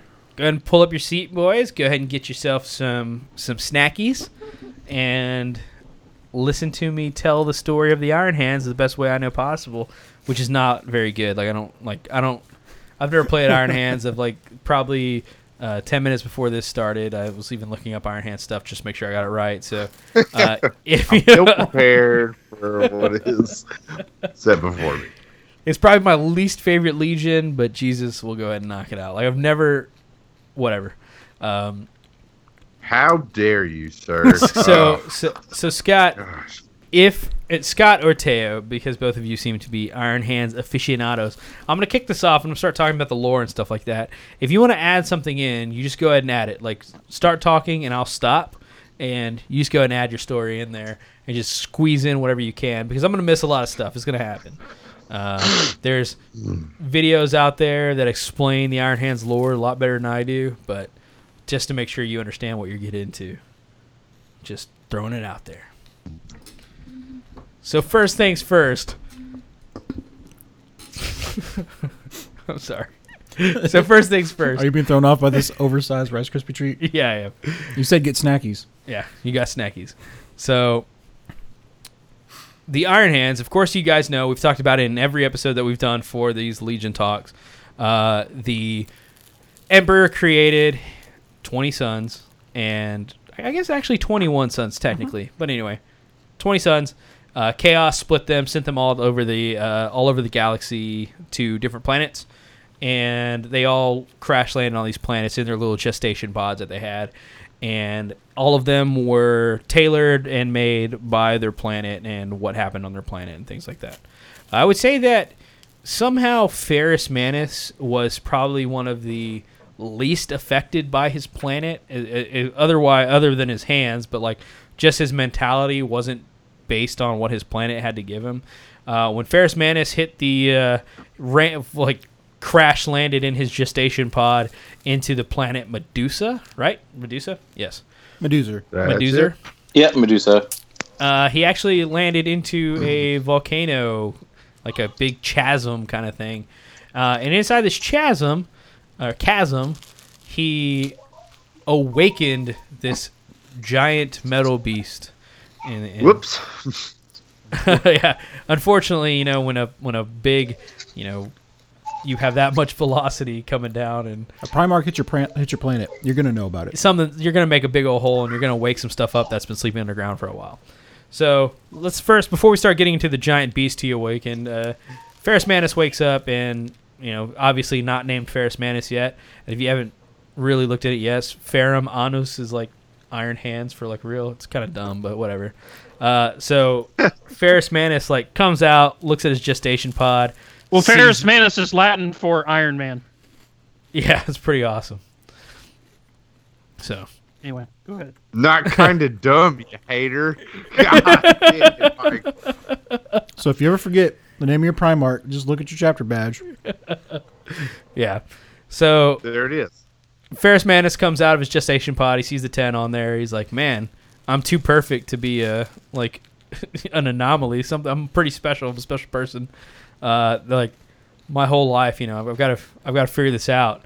And so immediately he knows he's different. Immediately he's like already calculated that something's going on. Uh, giant worm comes out, escapes Ferrus Manus's like clutch. Like giant worm decides to go destroy whatever, and you know just go do what a giant worm does. Uh, he notices inside the chasm he just broke into. There's like conductive runes on the wall, and there's you know like he's obviously in some sort of like living environment that's like not natural. But anyway, Necron shit. He decides to leave and uh, goes and starts viewing the planet. And he sees that in this planet, there's all these different tribes, and he decides instead of like all the other Primarchs to go become a king of the tribe and unite them and make them all like a, a follow under his super banner. He decides to not interfere and just go about uh, bettering himself. And so, in the process of like you know doing his own thing, doing him, he meets up with the big old worm again, the one that he unleashed onto the world, and feeling kind of shitty about releasing this giant worm onto the world, like as it's murdering this poor populace. He decides he's going to do something about it, and he goes to out and sets out to go murder this worm. And so this this giant worm, I, what, what was the the Necron thing that you said it was definitely like uh, crypto tech or kryptonech, whatever, No. whatever it was. He said Tombstalker, but I'm not sure it was a Tombstalker. I would say like if you could blow up a tomb stalker to like mega size, it could be something like that. But, like it was like basically like the worms, like W Y R M, that you see in like Magic the Gathering, but just metal and living metal. And he decides that he's gonna go murder this thing because he feels bad and he's you know it's killing people. So he goes out and ends up you know choking out this lizard, this this giant worm, holds it in this lava flow to kill it. And in the process of this physics defying lava flow death he ends up um, melting this metal burns his hands off and in replacement of his hands he has this metal that the giant worm was made of. So i mean it's like not Would that be replacing or just coding? I don't really know. I, I would say probably probably coding, probably like some Wolverine style shit. Coding didn't didn't replace it. It coded it because later in uh later in some of the books like Feat of Iron and stuff, he talks about removing that shit. So just like, like a, something that's on his skin that's there. Yeah. forever. They're like metal gloves, more like it. Yeah, but they move. Because actually, in the old old art, it wasn't like grafted to him. It was like his full arm, like his arms, his full arms up to his like shoulder pad, shoulder were metal. But then in the new lore, it's just, just his forearms and hands. Yeah. So so Ferris Manus has metal hands, like up to his elbow in the new lore.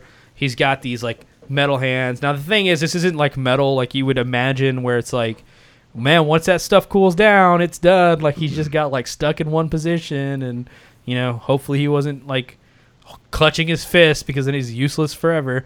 No, it's uh, some kind of special metal. Now the only thing you know, without getting like too deep into One thousand. like Think of that, yeah T like T one Terminator thousand two. level metal. You- Like the the conspiracies go on on like what this what this metal is, but I think like I don't know. I think there's enough like enough canon out there, enough speculation that this is Necron living metal. Is that right? We're right? not gonna say Necrons, but it's Necrons. but it's Necrons. So he's got living metal on his hands. Super cool, whatever. Basically, this metal realizes that he's like it's like a symbiote for his hands. It like you know knows that it needs Ferrus Manus to live, so it just you know helps him out, does his stuff. So either way you look at it, Ferrus Manus was uh, uh, had had metal hands. You know, iron hands kind of kind of makes sense for the name of his uh, for the name of his chapter. His- I think the coolest thing about his hands is he used those for smelting. yes, absolutely. So when We'll he's making there. a weapon, he doesn't. He just punches the shit out of it. He doesn't like grab a hammer, and bang, just like bam, bam, bam, bam, bam. yeah, yeah. So Ferrus Manus really cool. immediately starts crafting weapons, crafting armor, things like that. Uh, he becomes this like insane blacksmith, best blacksmith like ever. Uh, uses his hands. I mean, no, no, not the best blacksmith ever. I'm a salamander player, so no. Oh, Vulcan. Well, uh, well, tech. So in the lore, they like hi- um, him and obviously uh, Fulgrim have like a building competition. What's better? And they Yeah. prove that the weapon Big that off. It's a volcano or something, but Yeah, they uh they proved that Fulgrim's was prettier, but Ferrus's was stronger. So so yeah. Which so is- let's get him makes off the planet first. So so right now in the lore, Ferrus Manus is still on the planet. He's doing his like smelting thing. He's like using his hands to make weapons and stuff like that. Then the Emperor comes. All right, Emperor comes down and Ferrus Manus, being Ferrus Manus, decides to fight him. I guess because that makes that's how you settle things. Well, Whereas he's, he's not the only Primarch who's like, "Hey, I'm the biggest, baddest motherfucker on this planet." prove to me that you're bigger oh, and more better. another big bad motherfucker is now on this planet. All right, well, I guess we're doing this then. yeah. So he Letterkenny styled had to show that he was the toughest, and this battle apparently leveled a mountain. Allegedly, Allegedly, I don't know Iron worm stuff. We don't know. Nobody knows. So anyway, those damn space marines embellishing stories. yeah, exactly. The people. So this historical level battle happens. Uh, then the then Ferrus Manus goes, "You know what? I get it. You are more powerful than I am. I will follow you." And so the Emperor gives him the tenth Legion, which he then calls the Iron Hands.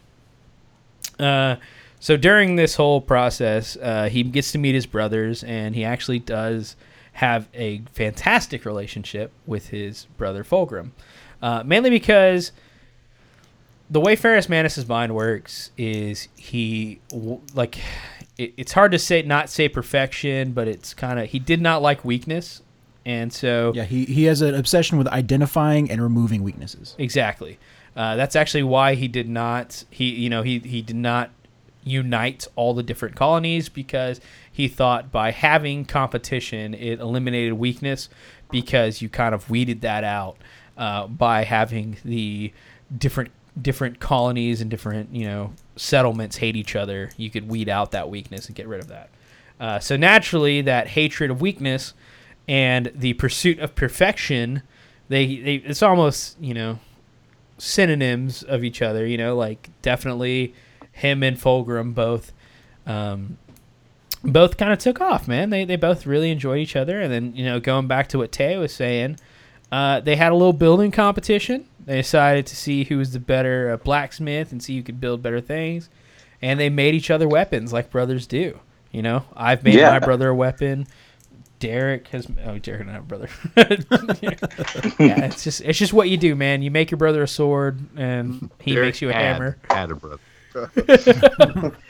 Which I always thought was kind of funny. So like, um, the sword, if you were to put it in like Ferrus's hands, look like like you describe it as being like small. The, the sword that he made for um, Fulgrim. So as they describe in the books, like him holding the sword or whatever, and it looks almost like a dagger. but when he gives it to Fulgrim, it looks like a longsword, just because he's so much burlier and larger than Fulgrim was. Absolutely. The Yeah. he's so manly, so big. So yeah. he he makes him a sword, and Fulgrim makes him a hammer, and it's they they try and you know have a little competition amongst each other, and that's nothing really gets settled out of that. Um, what else? What else? Um, before, he like- was like, um, he was like pretty much the most like Primarch out of all the other Primarchs, other than Horus himself. Like, no one had any kind of beef with him really. Because like, you know how like Sanguinius was the same Perturabo, though. yeah. Yeah. So like Perturabo and like obviously, but like no one ever. I think everyone was either either indifferent or they loved Ferrus Manus, from what it seemed like. yeah. I I, I like don't yeah, there's no the thing in the thing lore. about- Go ahead. The big thing about Medusa was that the the whole culture was kind of cyber barbarian. So the planet originally had a big ring around it, around the outside. That Mechanicum, when when they settled Medusa, they were harvesting like all the all the ore and metals and shit they could draw out of the planet. Well, when Old Night happened, you know, that big ring fell into disrepair and stuff, and they couldn't trade any of that shit anymore, or anything like that. So, um, all the technology that was on the planet, the planet descended into kind of like a techno barbarian society. So it was very geologically unstable. with All these volcanoes and shit from where the Mechanicum had been mining it, fracking it, and all that stuff. Um, fracking. so all the yeah, whatever you know, space fracking. Probably. I'm pretty sure. There I mean, go. probably though. but uh, Yeah. I, I don't know, it goes into building space derricks and stuff, but you know, fucking craziness like that. And uh, so all the people who lived on Medusa, all these clans lived on these giant land crawlers, which are like giant like boats on land with tracks and shit that roam around, you know, endlessly forever. Just can't stay in one spot because of earthquakes and shit. So when you're trying to get an aesthetic of like the culture he came from and the planet and stuff and what would shape the Legion's character is very like technologically feral, I guess would be a good way Mad. Max is what you're telling me. Yeah, yeah, yeah. Mad Max was like higher technology. effective and brutal, but does not have a fanciness to it. Right. What's that? Uh, what's that new movie come out? With, like coming out with uh, moving cities and stuff like that. Oh, it doesn't matter. Mortal Engines. Yeah, it's like Mortal Engines meets uh, meets Mad Max kind of thing. Yeah, yeah. There you go. Sure. yeah, sure, whatever you say.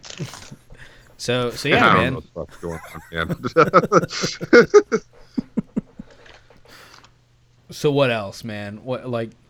I mean, his Legion definitely decides to uh, iron out all of these imperfections. Um, s- continuing on with the uh, with like uh, the, the Legion's pretty well known for its, uh, I guess, hatred of the flesh. You know, believing that the flesh should be some sort of weakness to it.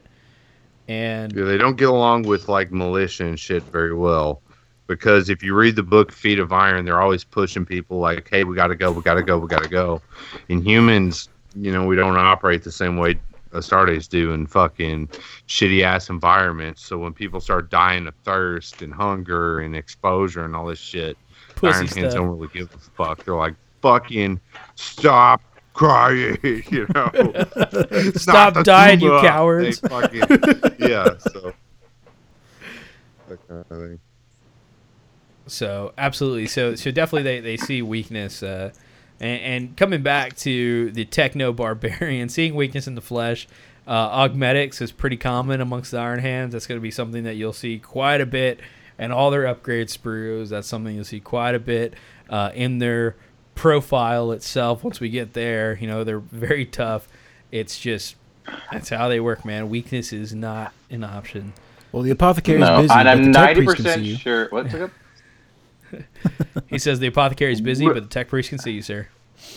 Yeah. um, I'm 90% sure that when you get inducted to, I guess, a full Astartes, you would cut off your right hand. You would do. They would do it to themselves and get it replaced with a mechanical one. Man, is that? Would you actually do that? Like, would you do that right now? If I got to be a space marine, hell yes. No, not space marine, just normal human. Oh, Like if I Yeah, so, like- Okay, What- hey, Wait, what am I level aware- of fucking technology are we talking about here on this? yeah. man? Am I aware Am that I'm gonna talking get a dope Star like, Wars a hand? shitty little, a fucking Captain Hook hand? No, absolutely not. But we're like talking uh, Star Wars, Star crazy- Wars, Darth Vader hand. Yes. Instantly, Oh, you would. Yeah, Yes. dude, fuck, I would do all of my shit to have that. That's way cooler, man.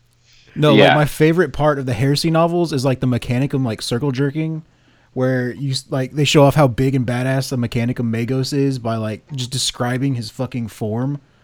Or it's like uh like that part in Master of Mankind where that dude's running a forge world and is like orchestrating it like music, and then like the proximity alerts go off because like Janice Kroll snuck in. And so he's like detaching from all that, and it's like lowering him onto the rest of his body, which is tank treads. All the weapons are getting installed back into him and cycling through their boot processes, and the whole time he's just like, "Who the fuck? Whomst the fuck?" You get sneak you can my have mechanical parts, but you got to roll on the Gorka Morka table to see which one you get. and that's what you have to cut it off yourself. so I'm just saying, I'm all about augmetics. That'd be that'd be badass. If If I you could roll have a a Star one, Wars get hand, a I'd cut it right knife. If you roll a six, you get a power claw. Um, and Scott, I don't know if you can confirm this for me, but the reason that he was given the tenth Legion is because they had low numbers, and Ferrus Manus was already adept at using low numbers and high efficiency. Uh, yeah, yeah, I believe that's in um book two. I think. Yeah, Master. Yeah. yeah, because they're all about. Um, they're supposed. They're essentially supposed to be a, a force that fights uh, overwhelming numbers with, uh, I guess, low losses. Right, right, yeah. They they were originally called the the tenth Legion was originally called the Stormwalkers. That was like the nickname they got. They used a a battle tactic that's real reminiscent of like hammer and anvil style tactics. So if you're building an army list where you have like a brick of fucking old fantasy players will know this tactic where you have like bricks of infantry and shit that your your enemy comes up and hits those and then your hammer is whatever comes in from the flanks, the side, the fucking deep strike, all that shit, and surrounds them and kills them, and that's reflected in uh some of their rites of war we'll get to later. Yeah, definitely. And like uh so like with the with obviously all their augmentation you'll see in just their generic rules that they're meant to be survivable and tough as nails. That the bulk of it, like that that first wave that's supposed to take that hit is made to just survive as long as possible. right, yeah, just be very hardy and kind of sur- survive the worst the enemy has to throw at them, and once the enemy kind of breaks and loses momentum, that's where that that hammer strike and those Yeah. that- from. Solid. that's definitely them. So I mean, at some point, uh, powerful Ferrus Manus. Uh, I think what was that World fifteen forty four or whatever.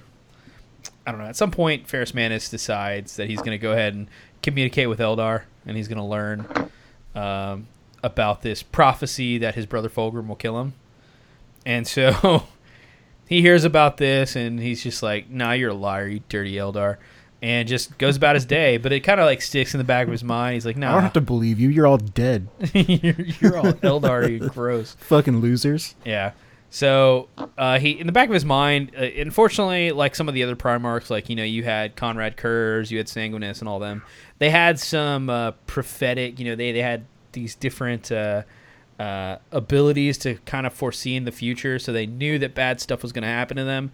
And unfortunately, Ferrus Manus just kind of got told this by some people who knew the future was coming and knew that what was going to happen, and so it just kind of ate at him. You know, it's like, you know, just like if somebody were to tell you like offhand, they're like, "Hey, dude, uh, you stink." You're like, "I don't stink." Get out of here, and then you're just gonna think about it like all the time, like, man, dude, I really stink. Like, just, Like if somebody was Stink, like man. way too adamant about giving you a breath mint. Yeah, like, exactly. Like it's just like so it definitely ate up at him, but he didn't believe it, and so he he tried to like almost like out of his way, kind of like be friends with Fulgrim and like make sure like, no, he's my favorite brother, man. He'll never do this to me. And unfortunately, he like put overwhelming trust into his brother. So with that in mind, coming back full circle into, I mean, like a whole bunch, like there, there's not a whole bunch of lore that we can go into as far on, on Iron Hands and stuff, uh, but moving forward brings you to the Isstvan drop site massacre. Uh, so if you, you don't know about this, this is a huge spoiler alert coming your way. Uh, the Iron Hands don't do so hot in the drop site massacre. Uh, so unfortunately, they don't. They only realize that some. They've heard about Isstvan three. They've heard about uh, Horus, Mortarion, Angron. Uh, murdering and and of course you know Fulgrim himself heard about them murdering their own legion and things like that. Uh, so he's one of the one of the few loyalist Primarchs that like shows up to well I guess all the loyalist Primarchs showed up, but he comes in to rock house to shake things up. You know, he's gonna like bring his brothers to justice for killing their legions and things like that. And unfortunately, he was not aware that his uh, his there were some brothers pulling some sneaky stuff, like the Word Bearers, the Alpha Legion. Yes. Well, he was put fully in charge. Let's not sugarcoat it. He was put fully in charge and fuck handed it. yeah, this- Whoops. it's hard to. It's it's definitely hard to like talk Ferrus Manus up to this point because Iron hands, butterfingers. Yeah, Ferrus Manus was real hard headed in this whole situation. Um, even when they were, they should have been on the withdrawal after they had been declared that uh, the Word Bearers and the Alpha Legion and Night the Lords. Night Lords were traitors and not on their sides, even though they said that they were going to help them out. Uh, Ferrus Manus continue want continuously like wanted to go headstrong into this, and uh, his other brothers were like, "No, man, we definitely shouldn't do that. Uh, that's going to be a real bad idea." And he did not want to show weakness. And Teo, what happened to him? What happened to Ferrus Manus on Isstvan Five? Uh, he got some he got some hugs and kisses from his favorite brother, right? Yeah, definitely what happened. Well, no, he he fought his brother and got his fucking head cut off. Yeah, keep in mind, guys, on this one. Um, by this point, Fulgrim was not only uh, fully turned to Horus's side, but as well, uh, the blade that he carried was also uh, kind of tainting him in a way. It was definitely changing the way he thought about It things. demon, it was a demon possessed sword. Yeah, Demon and possessed uh, sword 'cause it- was- good. Um, I'm 90% sure that as well as so the demon was in full not full control but like physical control of uh, Fulgrim's body at this point, and when they were fighting, and then he apparently gave Fulgrim control at right after he had cut Ferrus Manus's head off for him to grieve intensely. Yeah. So in the lore, like Fulgrim cuts his head off and just starts weeping and just like crumbles as a human being. Well, as a Primarch. Yeah, and so here's the thing. So when you're thinking about playing Heresy, um, and you're thinking about you know jumping into the game, jumping like right now you're listening to this episode probably because you want to play Iron Hands, things like that. And if you're a new player and you didn't know about the Heresy, uh, Isstvan Five is a hard cutoff for for Ferris. A lot of people talk about that as the beginning of the Horus Heresy, Yeah. as we know it. and so it's uh, it's kind of it's kind of difficult. I mean, there's actually special rules out there for playing post Isstvan five and like pre Isstvan five, and there's even like Perturabo. His like, hey, is he fighting after Isstvan five? Because then he gets this like he gets Ferrus's hammer. Like, there's a whole bunch of stuff that goes on, and so uh, I've never been to an event or anything like that where that actually halted the ability to play Ferrus. Uh, but he definitely does die in the heresy, and unfortunately, there's like nothing retconning him back as of right now. And there's like it's the the beginning of the heresy, so he dies pretty early on. Until 40k does something stupid, but Yeah, and easy there. Yeah, just ignore that.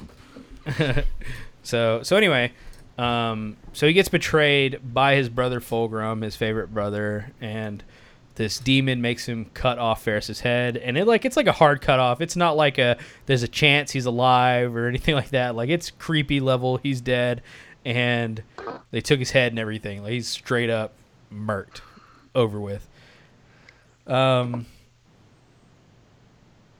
I mean that's pretty. I mean that's that's like unfortunately like that's a pretty hard cutoff as, as far as like how that goes. His legion goes into grieving.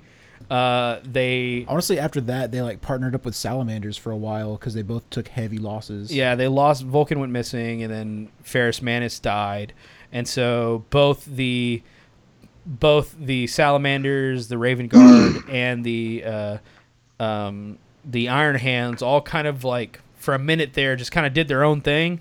Um, they didn't really follow too much orders, stuff like that. They just kind of all went about. So I mean, there's some cool army aspects you can do there. You you can make some cool. Uh, uh, Shattered Legions. cool Shattered Legion stuff, and uh, but that's One thing that that's kind of important to understand with this situation was he was becoming more and more present that his his legion was getting detached from humanity as far as their mantra being the flesh is weak and all this stuff and that they were starting to rely a little too heavily on bionics and starting to lose touch with what like makes us human kind of so he had wrote this like manifesto piece about how when the war was over he was going to have them do away with all their bionics and strip all that metal shit off of his hands so they could kind of come back to like a sense of what made him human.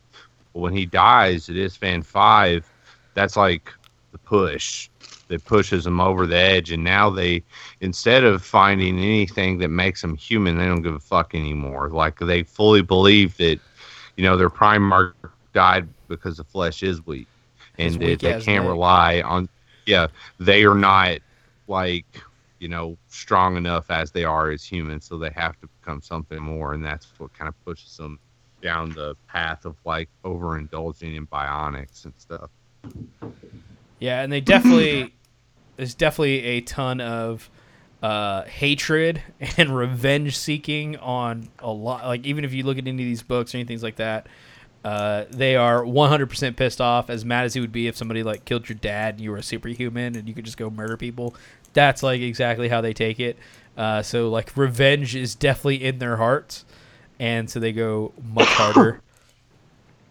So, but I mean, yeah and they're really- they're very at this stage like they're super pissed off at the Raven Guard and salamanders and stuff because when Ferrus launched this attack and he just fucking you know Leeroy Jenkins did with uh, you know his his clan of uh, Terminators, the Avernii clan, which were like the elites of the Legion. You know he they kind of for whatever you know misguided reason feel like that the people around them didn't fight hard enough and that's why they lost and shit but Yeah, Corax and definitely did see the the headstrong death that they were running into, like the absolute like shit show it was about to be. So they definitely did not give their full like their all, and that unfortunately Ferrus Manus like did not uh, did not get the full support, and uh, yeah, got his head cut off. That's what happened. So, anything you want to, anything post Isstvan about the Legion that y'all want to talk about? I mean, other than the well they're the biggest assassin attempts. the biggest legion as far as the shattered legions go because it Isstvan five it was really only that head clan clan of ernie and then some like supplements from other clans that that like took horrendous losses so all the other iron hands clans were scattered to the four winds they didn't they weren't able to make a debut in time for the assault on Isstvan 5 so they as far as actually still having numbers, there's a lot of them. So when you see and read books about Shattered Legions and stuff, there's a lot of Iron Hands characters in there typically. Yeah, and you got, need to talk about Shadrach Meduson, Scott. Talk about him because he's super important to the Yes. heresy. So so Shadrach Meduson was an Iron Hands character who who was it Isstvan Five, and essentially what he was was like a a clan commander. And each clan is commanded by an Iron Father or someone of a similar rank, and they all have a council where they meet and are you know make delegations to the Legion, whatever.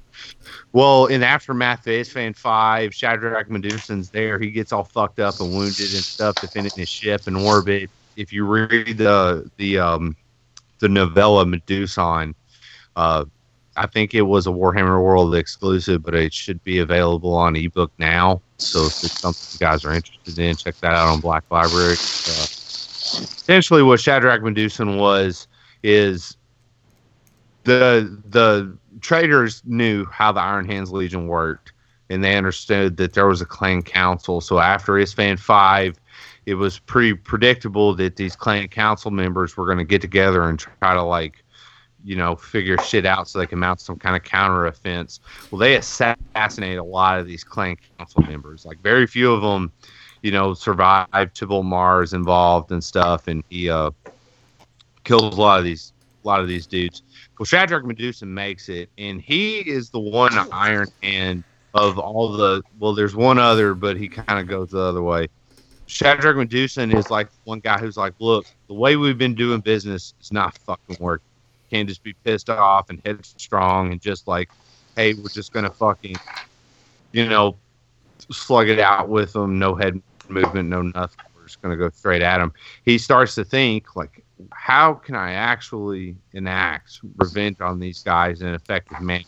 So he becomes kind of a cooperative force with other like factions of the Shattered Legion. So the Salamanders and you know Raven Guard and these other these other legions, including some of the others that weren't necessarily this five drop site, but had fringe elements that were separated from their legion, and kind of starts to plot together, you know, how can I bleed Horus? I know where he's going. We know what he's doing. We know what the plan is, obviously. Okay, how can we make him pay, you know, death by a thousand cut style the whole way to Terra? So what Shadrach Meduson does is he becomes essentially the leader of the insurgency for for the loyalists and fights the Shadow War style battle against Horus, you know, on his path all the way to the Sol System in Terra and a, a really good book that details a lot of this. If, if it's something you're interested in or you want to read any kind of like battle reports, is Book Six Retribution Horus Heresy series, and that's going to detail you know how these Shattered Legions came together and they really kind of they take the best aspects of their doctrines. So you know the Iron Hands, how they're good at direct engagements and and you know brutal kind of being having to be resilient. Um, the salamanders, what they do well, the the Raven Guard, how they use stealth and tactics and things like this, how they use all these all their like legion traits that make them good at what they do, and reinventing them in a new way so they can fight this guerrilla style campaign and and it hinder Horus as much as they can before he hits Solstice. He's a very influential character and very cool. Like he uh he's an Iron Hand, obviously. Like he's got bionics and shit. He fought at the drop site and all this stuff, but he it's cool to see the evolution of him as a character because you see where he was and what he believed and you know what his legion's about, but you see how he changes to meet his goals and stuff. And that's a very it's a very interesting character development sort of case study. He sounds so much more interesting than Ferrus, Man is. like he like very much so. Like I'll be honest with you, even that I've I've already pissed about it, and I'm not going to piss on it anymore on here. But I really I made it like 50 pages into Ferrus's Primarch backstory. I just couldn't read anymore because it wasn't written from the standpoint that I wanted it to be written from, and I know that's like obviously it's subjective. Like it's how you watch a TV show. You know, it's up to the interpretation of the people. But Shadrach Meduson is he has a lot more layers to him. He's a lot more relatable. Like, is a human being with like, you know, your own standpoints and views. You're going to be able to relate to him a lot more than you would any other Primarch because they're written in a very different way. You know, they're very myopic in how they feel and what they view and being sort of like they're like a fucking trained circus bear amongst regular normal people. You know, he is not like that, and uh, you you actually get to see you know a character take a more relatable path of development than you would with Primarch. But that kind of also makes sense. Like Primarchs are just so much loftier than normal, like a, a Right, human. right. That they have no, they don't even like a Space Marine was a human at one point, whereas a Primarch was always a Primarch. So they're just so detached from what a per a human being is. Even if they want to help them and want to be like, I don't think a Primarch could ever actually understand what it's like to be a human. Nope. Definitely Nope. not Ferrus Manus. Not with Nope. metal ass hands. Not with them Ferrus ass Manus. Yeah, Ferrus. It's always going to stick out. Metal hands are always going to stick out, no matter who you be. Show me a lineup where one guy's got metal hands. I'll find him every time. Fucking, that's a dead giveaway, as they say. yeah. So, anyway, off of uh, Ferrus Manus and some lore background, let's go ahead and jump into some special rules, guys. So, if you want to start playing Iron Hands and you start getting into the game, uh, first things first, you're going to need a couple of books. You're going to need, well, three. Um, you're going to need the Horus Heresy rule book to jump into the game to completely get the full rule set. Um, you're also going to need the uh, Age of Darkness Legion Astartes book and the Age of Darkness uh, Legions book. And so that's going to be the two red books that you see on the Forge World page. Uh, the Iron Hands are going to be on page 46, or I'm sorry, 44. And there's no other books you need for them as of right now. Uh, that is, those are the only three books you'll need to play them. All the special rules and all the special units will be inside there. So, working off of that, let's talk about some of their special rules. Uh, first things first, the Iron Hands have Legion of Astartes, like every other Space Marine. Uh, units with a special rule may always attempt to regroup at the normal leadership value, regardless of casualties. Keep in mind, this is not "and they shall know no fear." It's a lot different, uh, but definitely, uh, definitely keep that in mind. Uh, now, special rule, special to the Iron Hands only. They also have inviolate Armor. All models in Legion Astartes Iron Hand special rule reduce the strength of all shooting attacks against them by minus one. That's a good one. That's a really good one, guys. Um, anything that shoots at you will be minusing one strength on its attack as long as it's shooting at Legion Astartes Iron Hands units. So your tanks don't benefit from this. Your uh, dreadnoughts don't benefit from this. It's still fucking good, though. Boy, is it fucking good, man. Oof. Yeah, very good, and one of the most notable things that happens with Iron Hands, and definitely, definitely one of their benefits. Uh, another rule they have is stand and fight, which means all models with Iron Hand special rule must pass a leadership test in order to make sweeping advances after winning an assault, or to make a run move in the shooting phase. In addition, models with this rule may not voluntarily go to ground. Because they got to hobble on them peg legs. Yeah. So yeah. So stand and fight, guys. Uh, this is kind of a drawback, unfortunately. Uh, it, it's almost like they did this to balance the minus one to shooting. It kind of gimps them a little bit in close combat and things like that. There's no real benefit to this rule. This is something that's just What's So- the. What is standing fight again? I'm sorry. I should be listening more You have to take a leadership test to make a sweeping advance or to run, and you can't go to ground voluntarily. Yeah. Yeah. That hurts, man. This is developing a trend where you kind of see this is not a fast arm necessarily. So not not like you know inherently fast. Yeah. Another rule they have is rigid tactics, and Iron Hand's attachment may not have more units with Legion Astartes Iron Hand special rule in total, including independent characters, with the jump infantry, bike, or jet bike types than it does with the infantry type. Note that because of this, certain rites of war are unavailable to Iron Hand armies. Uh, so you can never have more bikes, jet bikes, jump infantry than the rest of your army.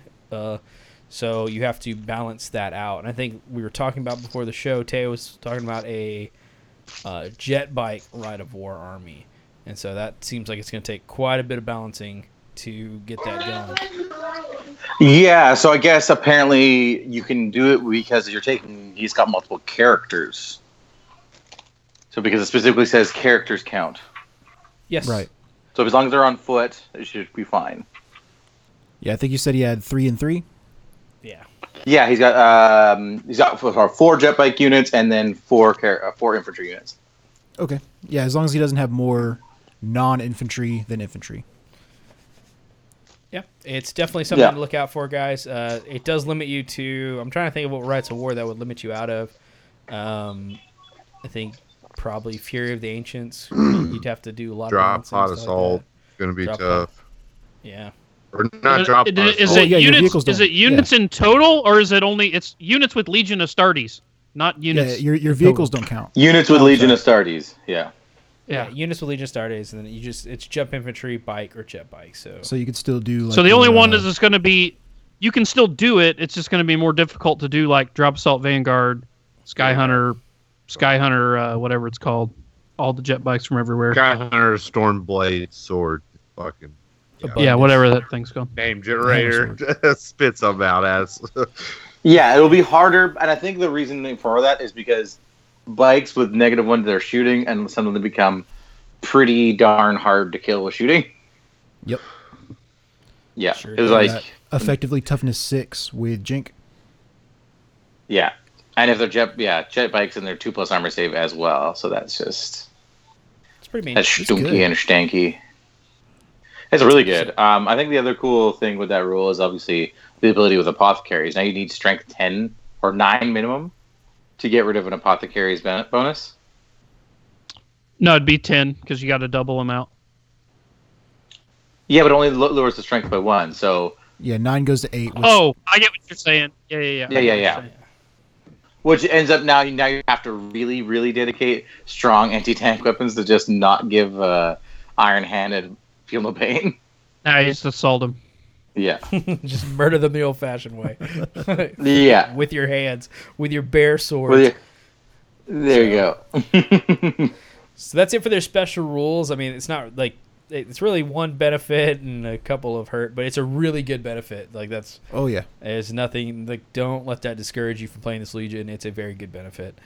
Uh, and as you can, as you start looking at different units that will benefit from minus one strength to shooting, it really starts to open up quite a bit of doors for you, and you start seeing that Oh yeah. a lot of stuff that was survivable before is extremely survivable when you play it in Iron Hands. Um, so with that in mind, that's the special rules they have.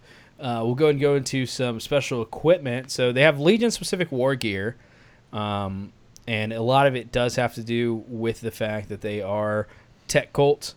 Uh, so first things first, uh, they have the Blessed Auto Simulacra rule. So all vehicles chosen as part of the Iron Hands attachment with an armor value may be given the Blessed Auto Simul- Auto simulacra. Auto Simulacra special rule. for 10 Simabundus. Simabundus, uh, which means if the vehicle has suffered a whole point at the end of the controlling player's turn on a d6 roll of a 6, the whole point is restored.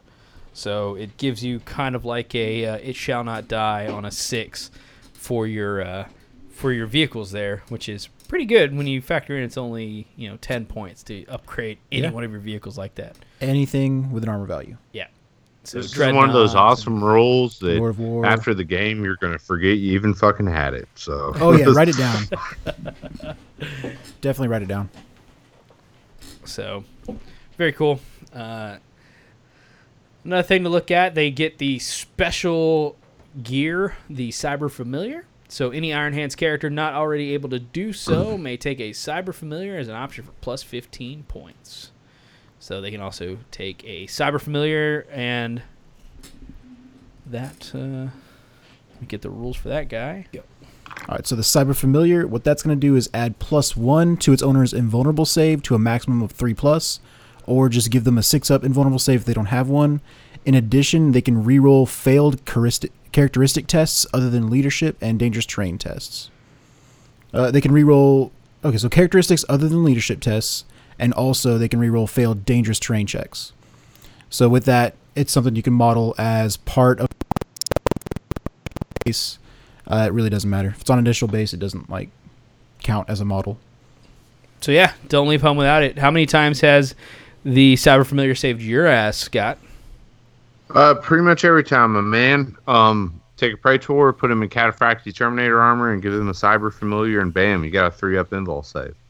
and um, hey, the the fucking like characteristics test doesn't suck either because if you get hit with something with blind and you can re-roll that shit if you fuck if you fuck in it and fail it, that helps quite a bit. Also in uh, Zone Mortalis for your initiative check for uh, Reactive fire. hell yeah. Ah, young Derek. Yes. So definitely not something to scoff at if you're, especially if you're just starting on Iron Hands and you're looking at like getting to a league or like some sort of escalation league. That seems like a pretty good little thing to have around. Taint bad. Taint bad boys. So that's going to be it for the special equipment they get. Uh, let's go ahead and move into some special units they get. So first things first, uh, they are the only legion that can take an Iron Father. So any of their praetors within the legion may be made an Iron Father and be given a servo arm in addition to their normal war gear and the Feel No Pain six up and Battlesmith special rule for 40 points. Uh, if this is done, they may no longer be equipped with a jump pack, Space Marine bike, or Marine jet bike. Uh, so Space Marine jet bike. So that means that you're basically going to be running around with a badass like Tech Marine dude. Uh, do you normally run an Iron Father, Scott? Is that like a standard Nope. upgrade? The only Iron Father I typically run is the special character Iron Father, just because that's what he is. As far as what the Iron Father gives you, I don't think he does a whole lot. Um, and there's a lot of fluff and stuff where to be in charge of a like an Iron Hands battle group, you don't have to be an Iron Father. Like an Iron Father is a special kind of position you can occupy within the Legion. So I don't think the benefits it gives you are really enough to to warrant that that extra expense for the upgrade. But if it's something you want to do, hey, you know, swing away. But the only time I run an Iron Father is usually usually when I run uh, a special character that I'm sure we'll get to later. Yeah, and I know uh, on some rites of war they have you have to take like a Forge Lord or a Praevian or something like that. Sometimes they also let you take an Iron Father. Yeah, an Iron Father could feel like that. You know, that compulsory requirement for like Yeah. Brethren of Iron. I think is one of them. But uh, you know, Yeah, just so if you don't want to take an extra is- character for it. Yeah, and it kind of sucks because he's like a Cortex. He's a he can be a, a guy who has a no, he can't. Iron Father's a, a standard Iron Father can't buy a Cortex controller, so you which is even- so silly yeah because like so a warsmith fucking- and the Iron Hat Warriors can. Yeah a Warsmith and the Iron Warriors can, but a Iron Father and Iron Hands can't. Which I, I assume is an oversight. Like it's just something no one thought about because the special character Iron Father, Iron Father Autek Mor, he has a Cortex controller, but the regular one doesn't. So I don't know. It, he's. I mean, it, it seems like a lot of points to pay for a guy who can fix a vehicle and have a fucking servo arm. So I don't know that it serves a whole lot of in-game function as far as that's concerned. If it's just you and you just want to like, you know, create a, a Iron Father character of your own that you enjoy, then right on, man. Don't let me fucking stop you. But um, I don't know that it serves a whole lot of purpose outside of that. I hear you. So, next special unit that was added that's Iron Hands only is the Gorgon Terminator Squad. So, this is a unit of Gorgon Terminators. Uh, they have special Gorgon Terminator armor that, like, Ferrus Manus developed himself that made you, like, bond it to your skin and all this stuff. Like, it's part of you, special Terminator uh, suit. Uh, it's a 200 point unit. Uh, they are single wound models. Weapon skill four, bliss skill four, strength four, toughness four, one wound apiece. Initiative three, something to know about. They're lower initiative than your average Space Marine because their armor is so ridiculous. Uh, and they two plus save. And now these guys come equipped with a Gorgon pattern Terminator armor, which I'll get in a minute what that does. Uh, they come with combi bolters, uh, power axe, and thunderhammer on the hammer bearer, which is the uh, which is like their sergeant. Um, they have implacable advance, which means they're scoring units. They have feel no pain on a five up, and uh, they also can take uh, five additional Gorgon Terminators. Uh, any of them can exchange their power axe for a power fist or a lightning claw. Uh, they can exchange their power axe for a chain fist as well if they wanted to get crazy for 10 points. Uh, they can exchange their power axe and combi bolter for a pair of lightning claws. And for every five models, they can take a heavy flamer, Reaper autocannon, or graviton gun. And the hammer bearer can get rid of that combi bolter, get himself a combi weapon, and he also take a grenade harness or a cyber familiar. So what makes the Gorgons so much better than every other Terminator squad you can take out there that has single wound as well? Uh, well, for one, not only the five up feel no pain save, but the Gorgon pattern Terminator armor is treated exactly the same as normal Terminator armor, but it also has a special rule. And any phase in which at least one model in the unit has passed at least one armor save throw or invulnerable saving throw, roll a single d6. On the result of a 4 up, all models within 6 inches of the unit must test if they have been hit by a weapon which has the blind special rule. Friendly units may re roll this test. So, yeah. So, if you are within 6 inches of your enemy and he's shooting at you for whatever reason, you Or if have a he's- chance to blind him. Or if he's punching you. Or if he's punching you, you have a chance to blind Yeah. him. Which is pretty good, actually. Is it good? This is one of those rules that you remember how we said blessed auto simulacra, like it's really hard to remember, and you're probably just going to forget it. This is Yeah. one of those rules. You're Oh, just yeah. going to fucking forget that you even have it, so it's going to have very little effect. How do you feel about Gorgons, Ryan? Uh, I don't really like them. I don't. I don't like the five up invul save trading for the feel no pain. Um, and I don't really like the initiative. Three. I guess the Well, they all come with power initiative actions. reason because I mean I don't know. It's they're all right. I mean they're just they're all right. I think it's that single wound I that just think- like kills them. Yeah. Like, they're supposed to be super tough and stuff, but like one wound just the kinda- built-in feel no pain is pretty cool. They're old, man. They've been around for a long time. I mean, book two, so they don't quite keep up. I don't think with with other Legion Terminators that have came out. I think it's pretty cool that they can have the grav gun. Yeah, they can do that. I mean, they can have one grav gun for every five guys.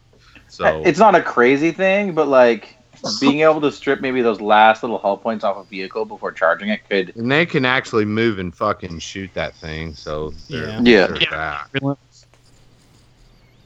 So I think that's pretty cool. But uh, I guess I just yeah, look at it like you can take feel no pain away. Like the, we've talked about a million times on here. For one, I feel like people use it as a crutch way too much. Um, and two, um, I as a, your oppo- opposing player can dictate whether or not you get that save. Because if I hit you with something that doubles you out or has instant death or whatever, I just take that rule away. There's nothing that, well, there's very few things, and they're very specialty, and they're usually on a single model, and you're not likely to run into it that affect invulnerable saves.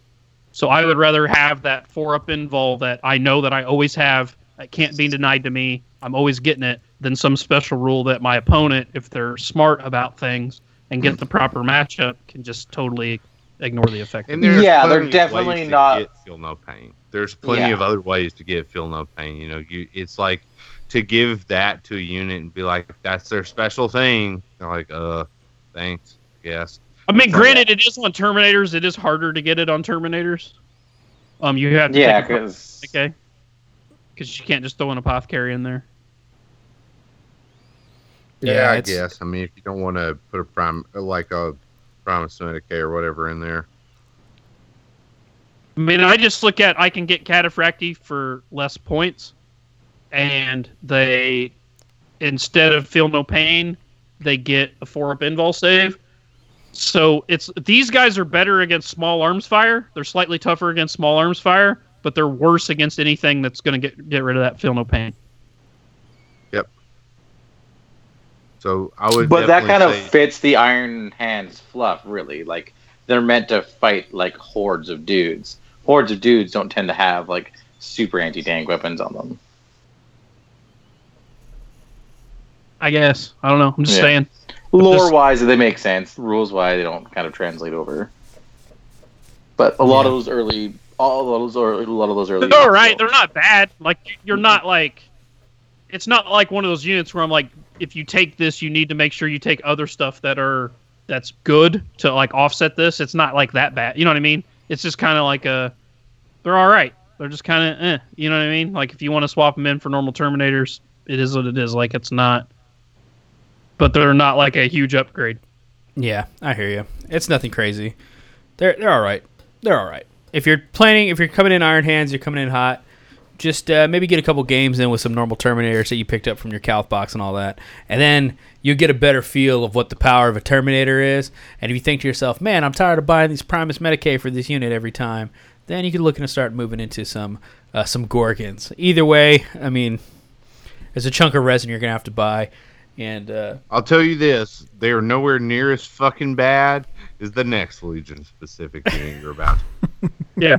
They are total fucking garbage, my man. Yeah. So let's talk about this 250 point 10 man Medusa Immortal squad. Now, this Medusa Immortal- Immortal squad, they're coming in hot with power armor, bolt pistol, a boarding shield, a bolt gun, frag and crack grenades. Uh, they have Legion Astartes Iron Hands. They have the gun them down special rule. They have feel no pain. They have hardened armor, which just like breachers means whenever you start taking hits from blast, you're going to re-roll, and then uh, you're also safe from the Or void templates. against templates. Yeah, templates are blast, so you're gonna get to re-roll that. And then if you're playing Zone Mortalis or anything like that, uh, the effects of the void won't hurt you uh, too much there. Um, Gun So- them down is the dumbest special rule that's supposed to be a benefit in the entirety of.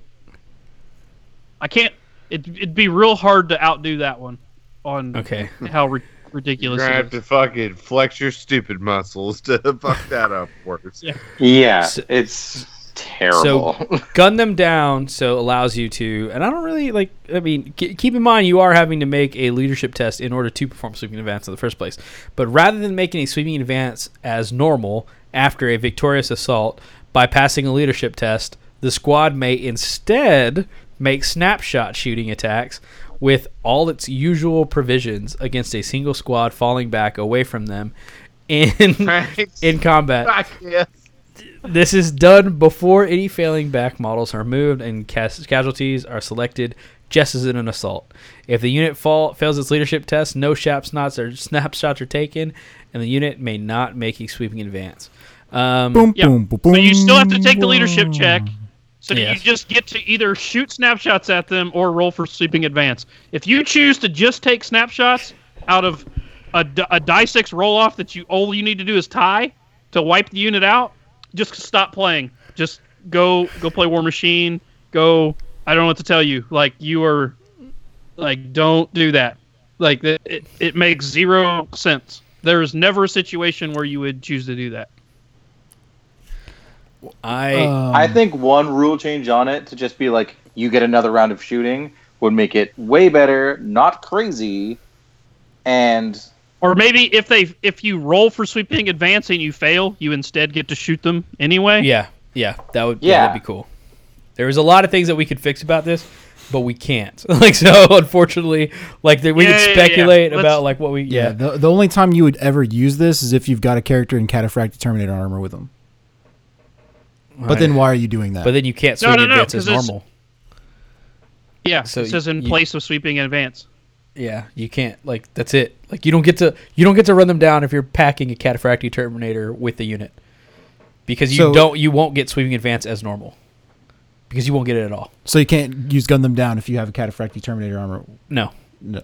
No. Fuck. it's either chop them to bits or snap shoot at them as they're running away Nice while try, you're Darren. laughing. nice try.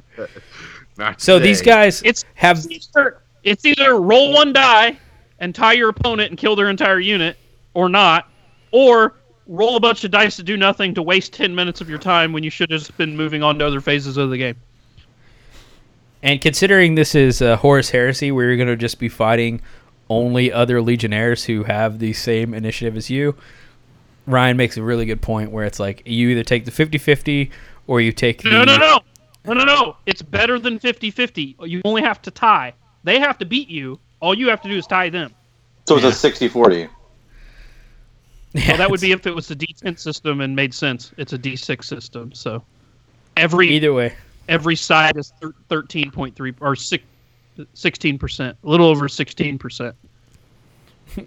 Like, if you can make the decision after they roll, then that'd be kind of cool. but. oh, is that a six? No, I'm just going to go and gun you down.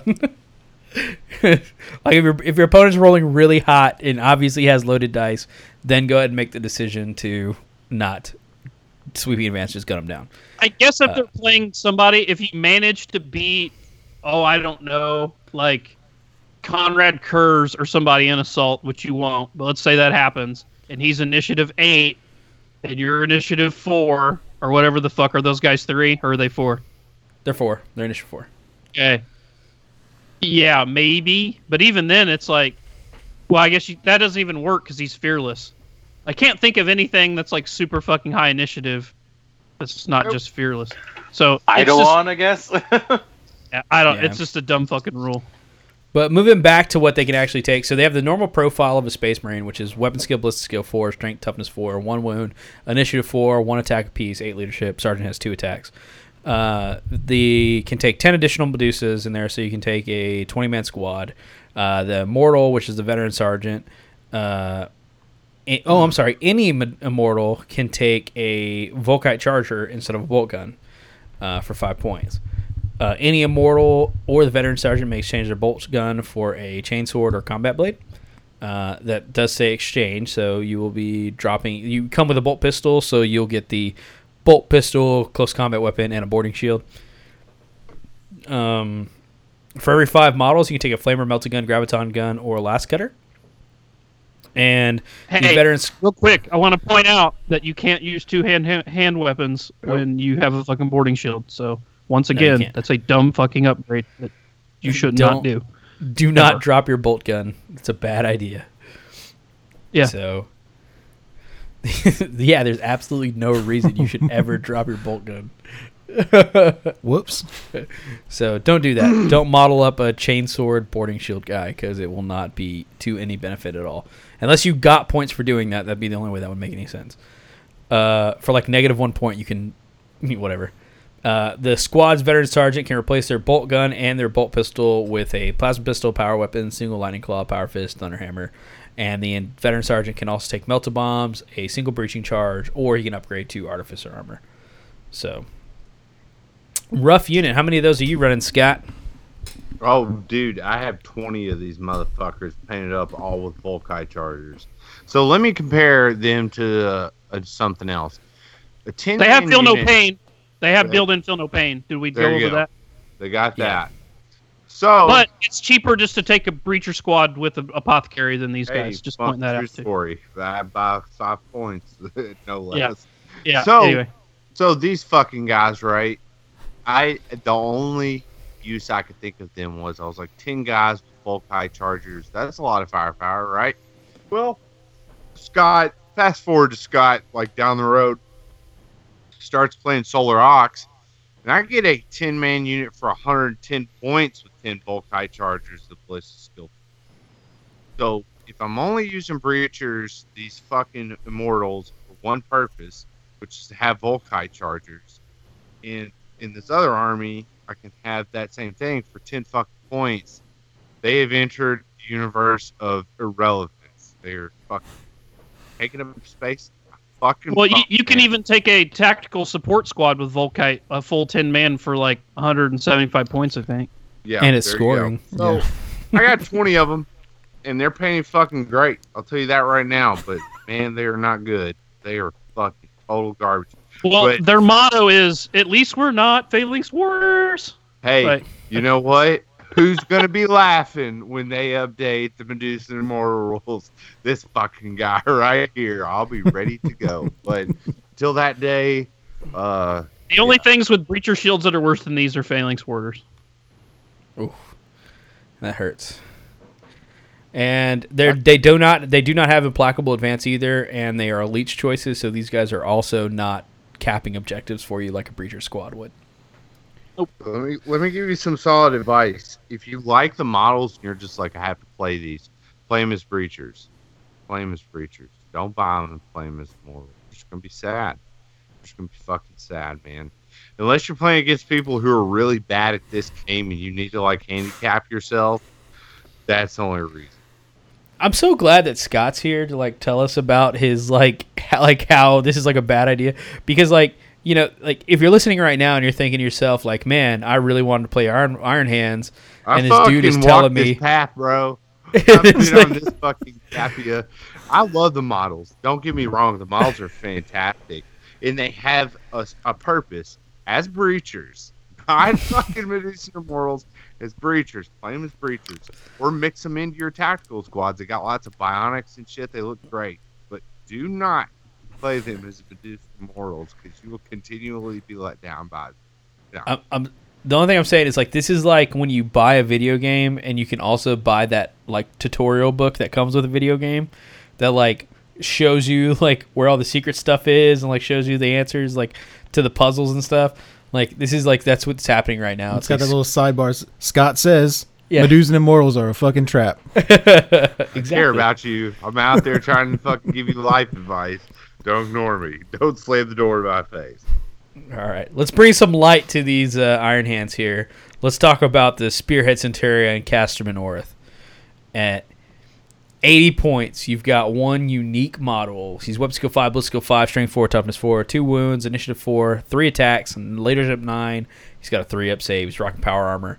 He's got a refractor field, which gives him a 5 plus vulnerable save. He's got frag and crack grenades. He's got power pistol. I'm sorry, bolt pistol. I don't know where power pistol came from. Power maul, and a cyber familiar. Uh, so special thing about Spearhead Centurion Casterman Orth. He's a Spearhead commander. Uh, that's one of his special rules, and he also has tank hunters, by the way. At the beginning of the game, Casterman Orth must be assigned a single vehicle or super heavy in his attachment, which has both the tank type and has front armor value of at least 13.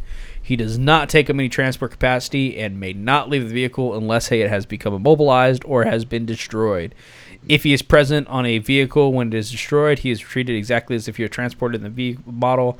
Afterwards, may, he may only board vehicles that have transport capacity. While Casterman Orth is inside a vehicle, he uses his ballistic skill of five and benefits from the Tank Hunter special rule for all of its attacks. So powerful Orth climbs up in a vehicle, gives it ballistic skill five, and rolls around in it. He also has the Warlord trait, tr- Tank Crushers.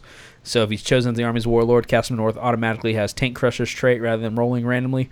If Orth is in your Army's Warlord, then all vehicles with a tank type in your primary attachment gain plus one to results they inflict on the vehicle damage table when making ramming attacks. Fuck yeah. So, how do you feel about Orth, dude? This dude seems like a lot of fun to throw in, like sneaky stuff. Yeah, He's so good. motherfucker, man. And he like, if you there's there's a lot of like Sicaran chassis out now that some of them are kind of like hit or miss, and you're not really sure. Well, fucking Simple Edition says that if you add Cashman North into one of these, he can fucking make them pretty goddamn good. Especially the Arcus or the Punisher one, he can crank those up to volume ten pretty fast. And uh, I really like him, man. He's really flexible it's a very unique concept, kind of what he does. The only other character like that in the game is like either the tank commander for Solar Aux or the um, like the the command tank thing for Armor Breakthrough. And he, if his tank explodes, will get the fuck out and keep on fighting, which is pretty neat. And he has Yeah, my orcs symbols. know all about that. Yep, yep, that's right, man. He got out and kept on fighting. Fucking, That's why they call him the Hell Rider. He's my Well, it comes with the fucking power maul, which is like not that it's really a thing anymore, but fucking orcs are highly allergic to power mauls. I'll Yeah, that boy, way. is it good against fucking orcs. Yeah, He not very many orcs in Heresy. Only the one time we've ever, me and Scott have ever played it, just Yeah, like Casterman random North game. fixed but that real quick. Yeah, he'd be good against Solar Aux. Oh yeah, he'd fucking smash their ass. But uh, he's a real cool little character, man. And for 80 points, he he doesn't count as a Consul type, so he gets around the Consul restriction for some of their rites of war and stuff. So he's an 80 point compulsory HQ that can fill that slot really easy and uh, just badass, man. I usually run him in a, a regular Sicaran with the auto cannons and lascannons. So now it's fucking ballistic skill five with tank hunter, and that thing can do some serious work. It's pretty good. So I recommend use tank him. I crushers? mean, if you're, uh, no, I've never used that. I would not make him your uh your warlord.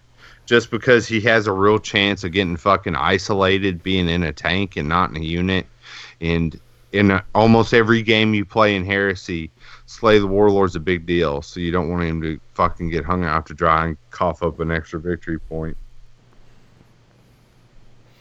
I just get excited when I see bonuses to ramming. For real, dude. Yeah. Well, hey, you know, you never know.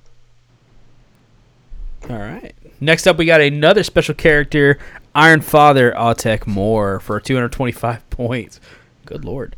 Uh, so Autek Mor is a unique infantry character. His weapon skill six, plus skill five, strength five, toughness five. He's got three wounds, initiative four, three attacks, leadership ten, with a two up save. He's rocking cataphractii pattern Terminator armor. He's got a servo arm, Cortex controller, a Paragon blade, and Volkite charger.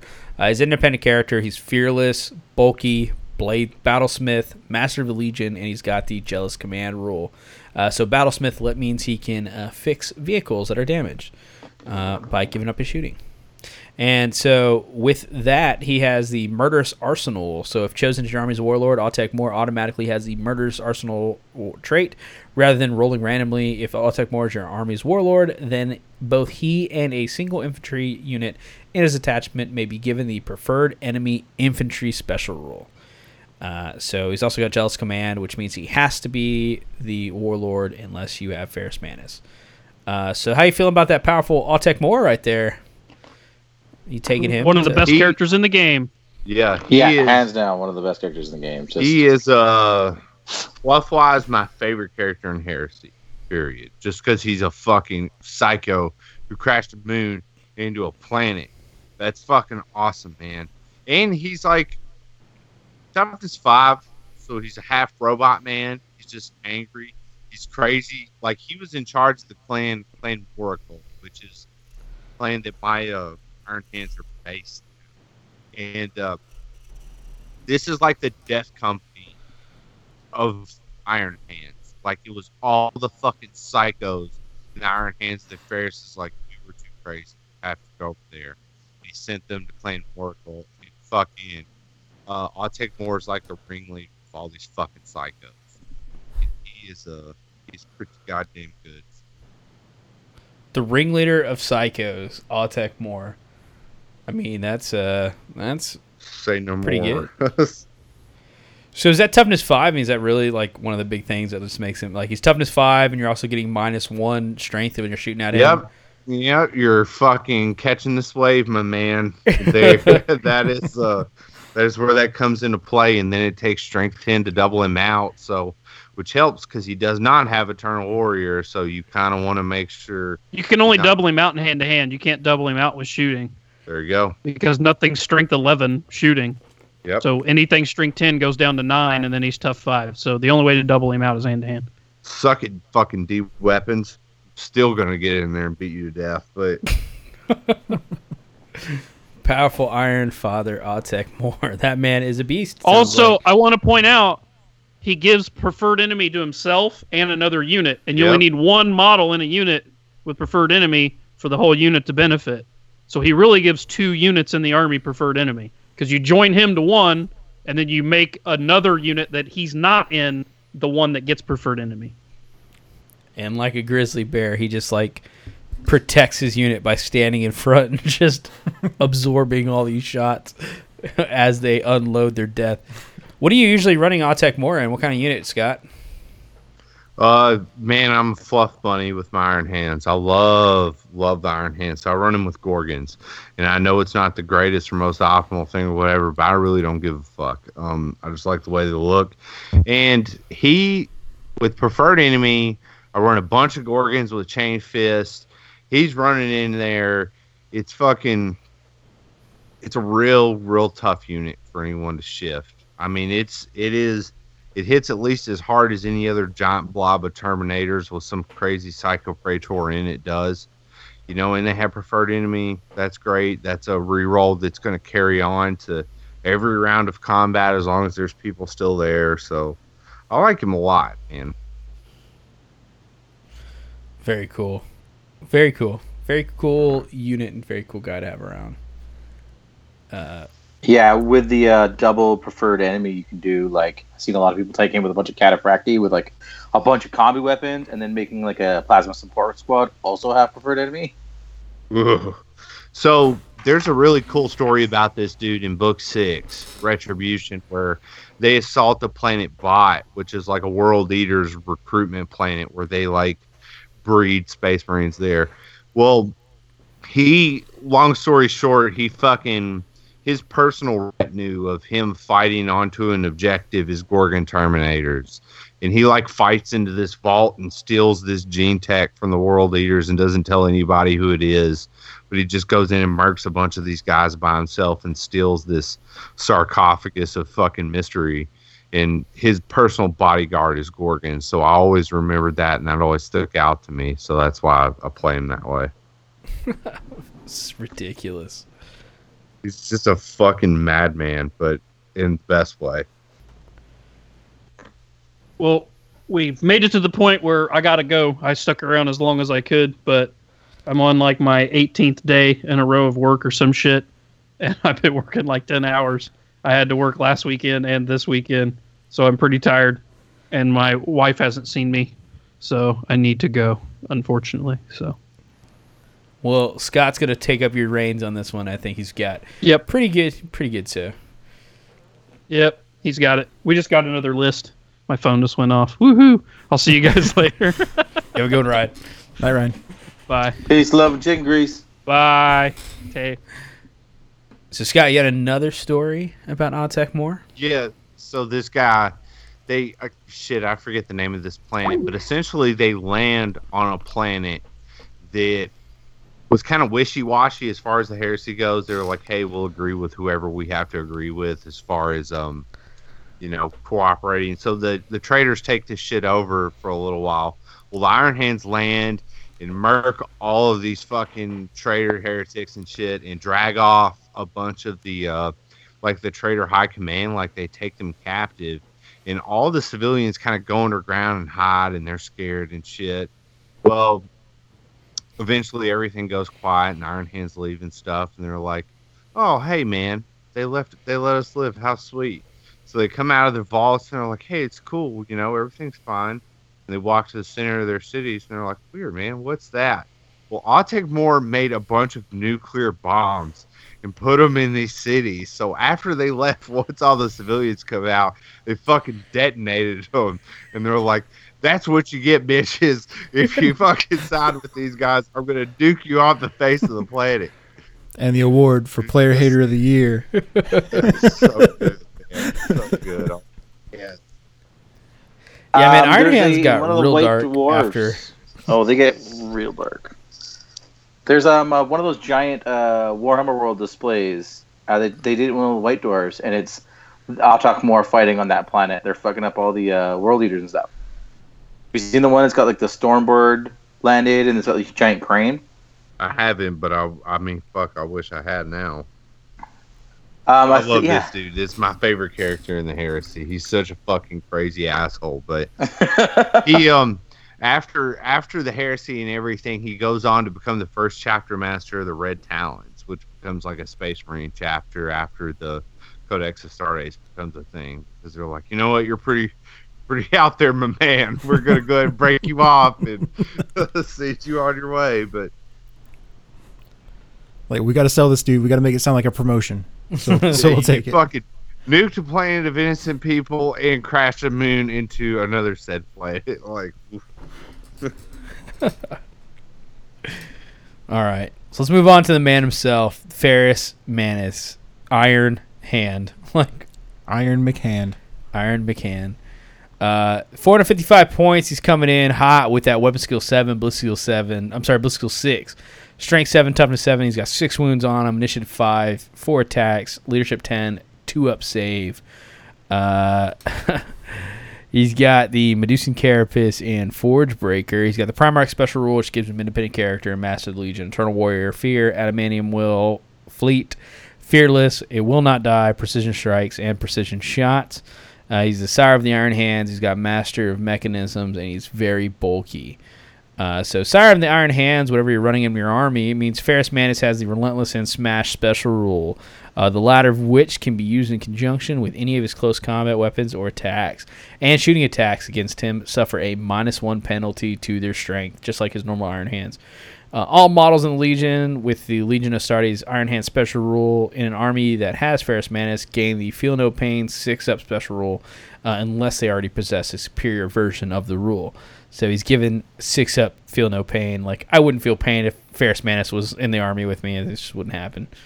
Um, the Master Mechanic, uh, Master of Mechanisms rules gives Ferrus Manus uh, is it's mat it's Ferrus Manus is Master Artificer and possesses the Battlesmith special rule and passes his repair rolls on a three up.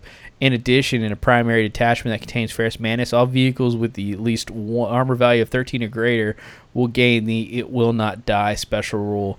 And that stacks with the Blessed, right, Scott? Like, that's like double roll for. Yeah, they're two separate rules, man. I believe unless it unless it specifies otherwise in that in that rules entry, they're two two very different things. So So, yeah, you could have some dirty, dirty tanks if you're running Ferrus Manus. Party on. Uh, he's also got the Medusan Carapace. It's an exemplar.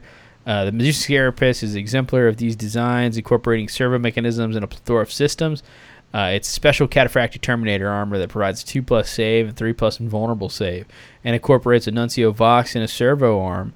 It also allows Ferrus to fire two weapons from the following list at the same target in the controlling player's shooting phase. So he's got Plasma Blaster, Graviton Gun, Grenade Harness, Unlimited Use Grenade Harness, or a Heavy Flamer, and he can pick any two of those and fire them at the same unit every turn. Um, so two up, three up armor, not bad. I mean, not not great, but you know, not, not like like. It, it's not what two, up, three ups is about as good as it gets. you Hey know? man, I'm looking. You know, I've I've seen some tribunals that do pretty good. oh yeah, whatever. We can't. No, they're not real. It's the best of the best. It's the best you can get. So he's got Forge Well, Breaker. he's- he's got that, and it will not die. So I think he's doing pretty good. yeah, he's doing he's doing solid. He's got Forge Breaker, which is his uh, badass hammer that Fulgrim fashioned up for him. Uh, it's uh, double his strength, so it's going to be hitting you at strength 10 and AP 1. Uh, it's got melee, concussive, and strike down. Uh, so he's beating Swings the piss at out initiative with this Yeah. bad boy too. So Holy shit! Eat your heart out, Eidolon. Um, so Ferrus Manus, if he does have the death of Ferrus Manus, if you're fighting a battle or campaign closely following the narrative of the Horus Heresy, such as the Battle of the Primarch mission, page 189 of the Horus Heresy Book 2 Massacre, Ferrus Manus is no longer possession of Forgebreaker and so has his points cost reduced to 415 points. Should also be fighting without a head, but you know, whatever. Somehow they wanted to make it fair to where you could field him and also feel Perturabo, In a theoretical universe where he didn't totally get his head cut off at the drop site massacre. which he totally did. So how do you feel about Ferrus? Well, when he Manus? fought Fulgrim, when he fought Fulgrim at the drop site massacre, he didn't have the hammer. He lost the hammer uh, when uh, Fulgrim tried to like win him over. For like prior to his fan five, uh, Fulgrim knocked him out and took the hammer. So when That's he right. fought him on his fan five, he just had I don't know what the fuck he had a fucking servo hard arm? dick and a bad attitude, I guess. But So if he's just beating the piss out of you with his normal hands, which have smash, His iron hands. yeah, me- metal hands, yeah, he has metal liquid metal hands. So watch out. Well, in some of the art, one of it looks like he's got a giant freaking wrench. yeah, maybe he has a giant wrench. I mean, he's got to use Battlesmith or something. Yeah. I don't see the giant wrench in the profile, but I believe it, and I think that's where Smash incorporates. Um, yeah. it's uh, it, it's definitely it, uh, like if you're playing a super super close to fluff game where you're trying to decide if it's the point where uh, the point in the timeline where Ferrus Manus died, or the timeline where Ferrus Manus lost his hammer from Fulgrim, which is like I guess the course of like 15 years or something, then like You're good on you. I want to know where you're playing man. at. I want to know where you're at because you are in it. But uh, so, but how do you feel about Ferrus? Scott, it's one of your favorite. Uh, he's great, man. Um, every vehicle that has an armor value of 13 or higher gets it will not die. He um, he has that master mechanisms rule where he repairs a vehicle on a three up. Because uh, fun fun little thing is he has a servo arm as well, which improves his vehicle repair rolls by one. So he actually repairs hull points on a two up, I believe. I could be wrong on how that works, but I'm sure that's how it works. Um, so if he's in a Spartan, a bunch of Gorgons, like I've been known to do, you know, in a fluff appropriate game, he can fucking repair hull points inside that bitch as it's trucking along across the battlefield, and it's already very, very hard to kill. So that's pretty neat. He swings that hammer at strength 10. He's got plasma blasters and graviton guns and flamers and stuff. He's probably one of the har- hardest Primarchs to kill at strength 7 or toughness 7. He's got a 3 up invul save, a 2 up armor save. He reduces the strength of shooting attacks targeted towards him by 1. So, you know, what else do you fucking want? He's gonna, you know, he is a very strong Primarch that carries a lot of really cool benefits for his Legion, which is already armor heavy. So, as long as you play them as they were intended and you have him in the army, you will benefit from doing so. I have a question, and it might be a stupid question. What does strike down do? Uh, Uh, if you get hit with a weapon that has strike down, you're treated as moving in difficult terrain, which makes it kind of peculiar why they put it on a weapon that is used in close combat. But The only thing I can think of is like you smash a tank, and if you don't kill it, you walk away. I suppose, yeah, Yeah. yeah. Because like if you say if you like smash a tank, and then you don't kill it for whatever reason, and then it tries to drive away, and then it gets immobilized. It gets immobilized as soon as it moves. Hard to imagine So- him not killing a fucking tank, but You know, yeah. But yeah, so like if you hit it, doesn't kill it, then if he roll, and then he tries to move away, and he rolls a one, then he's stopped where he started his movement. So he Yep. still counts as being base to base contact. So you'll be able to smash that tank on his assault phase. Yep. If you're fighting anything that can, you know, pull away from combat. Like, I don't know, most of the stuff can just ignore terrain anyway. But yeah, tanks Yeah, is yeah. much the only only thing that's ever going to be affected by that. yeah, I don't, I don't get it, but whatever. It's Nice. just one of those things, I guess. But But I guess like if you like hit a unit, oh no, yeah, I don't really understand what the hell the point is. Or does hit and run affect difficult terrain? I don't know any vehicles that have hit and run, but He's talking about somebody trying to break out of combat while they're in terrain. I don't think it makes a difference. Because it doesn't say it doesn't specifically say vehicles are strike down, but yeah, it's to say if you like hit like curs or whatever. If hit and run says you count, it- uh, you have to do a difficult terrain check or whatever. Well, he would. It would be a dangerous terrain check, wouldn't it? Because he's got a jetpack. oh, I mean that's pretty. It's super- obscure. Yeah, it is. Yeah, I'm just Uh, trying to find a use for it. I don't, I don't know, but Just take our word that it's not going to matter. Don't worry about it. yeah, It's not gonna don't matter, fucking no. worry about this rule. Just go ahead and fucking. If forget his it. strength ten hammer isn't going to kill the tank, not much else will. yeah, if you manage to fuck up bad enough that you can't kill a tank with Ferrus Man, With his I don't know with his five attacks. Yeah, a, hit, a hit and run is not slowed by difficult terrain. so, So- There we go. Good. so Alright. nothing Why happens they to even you. give it? I don't Yeah. know. Put that one to bed. Tuck it in tight. Fuck you know. It just sounded cool. I'm just gonna add it because it sounds cool. Strike down. That sounds like something he'd do with his hands. Uh, so anyway, so definitely cool dude. Uh, Ferrus Manus rocking and rolling uh, with his giant hands of death. Was a cool dude. he was a cool guy. He was very young when he died, and a lot happened after he was gone. So nothing you can do there. So that's going to be it for special units. Uh, let's go into their special rite of wars.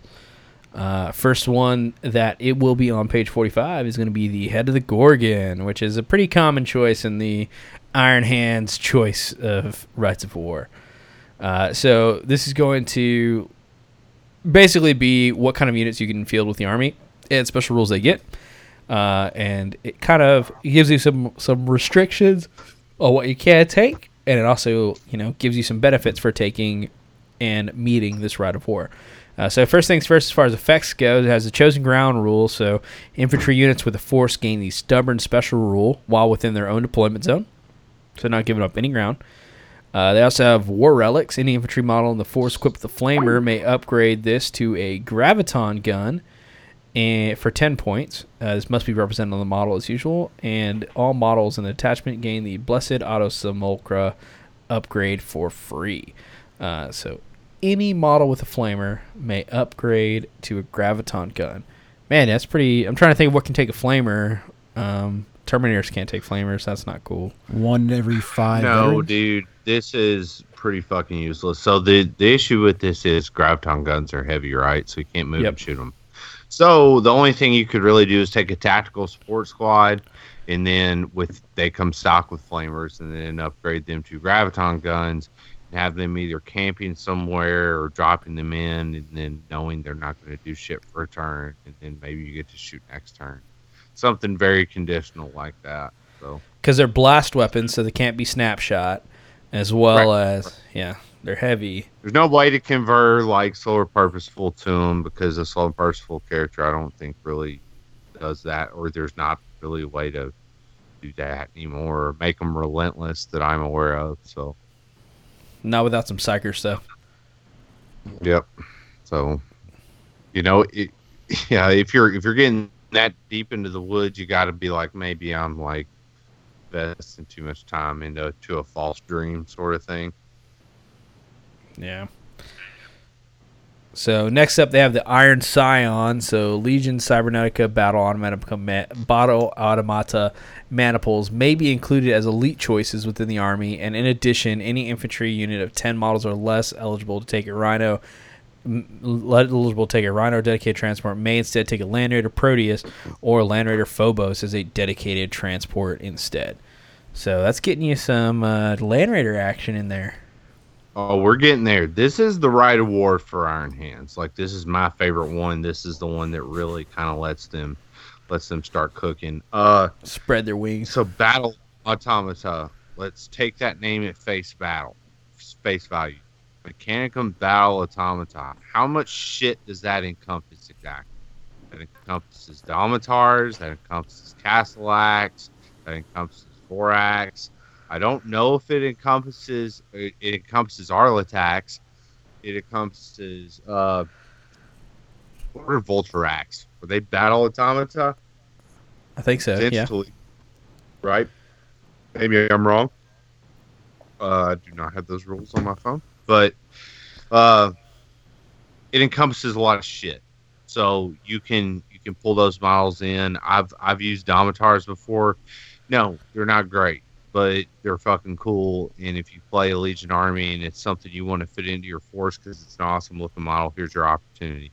Um, however, Castellax are very good. Vorax can be very good if you're smart with them, and Vultarax are uh, cheesy as fuck. They don't need any help to be very good. But um, I don't know if it actually is. I'm looking at the rule right now, and it says for the Yeah, purposes of this special rule, it counts as battle automata because it has the it has a cybernetica cortex. So it says for the rule it counts as one, but I don't know if for this it does. It actually counts. as Mm, I don't know. Whatever, you know, you guys figure it out amongst Yeah. yourselves. But I'll tell you the one you do want to run with this is Arlatax. Arlo attacks are those like jump pack Castellax with the armor bane whip and the fucking plasma blaster and all that crazy stuff. They're very, very good. You can upgrade them with, like take one of them an elite slot with Paragon of Metal so it can run around by itself. It doesn't need a text controller. Yeah, that is a very and it is a cool way to, like I said, add something very Iron Hand specific. So yeah, dude, squeeze an Arlatax into your army. That's gonna be pretty pretty ridiculous. On top of all the land raiders that you can take with you and Yep. everything like that. You can't take that with a Yeah, that's can all. Uh, no, you can't put a pr- uh Praevian with a Arlatax, but you can put a, you can take a Praevian as your H, as an HQ choice and then buy attached either Vorax or Castellax for him. Because I know if you do that with the Praevian, then it gives them the uh, Legion Astartes Iron Hands, which gives them the uh, the minus one strength Correct. to getting shot at, Correct. Yeah. and that but gets really funny. unfortunately only going to be for those two units that he is uh, qualified to, to buy his upgrades. Gotcha. So, as well, uh, iron armored encirclement vehicles with a tank type, including dedicated transports carrying troops placed in reserve, gain the outflank special rule. That's a big deal. Yep, that's fucking money. That includes rhinos that are carrying or scoring troops. So if you're playing games like Shatter Strike or something where you need to get scoring units into your enemy's deployment zone, bam, you got it built in.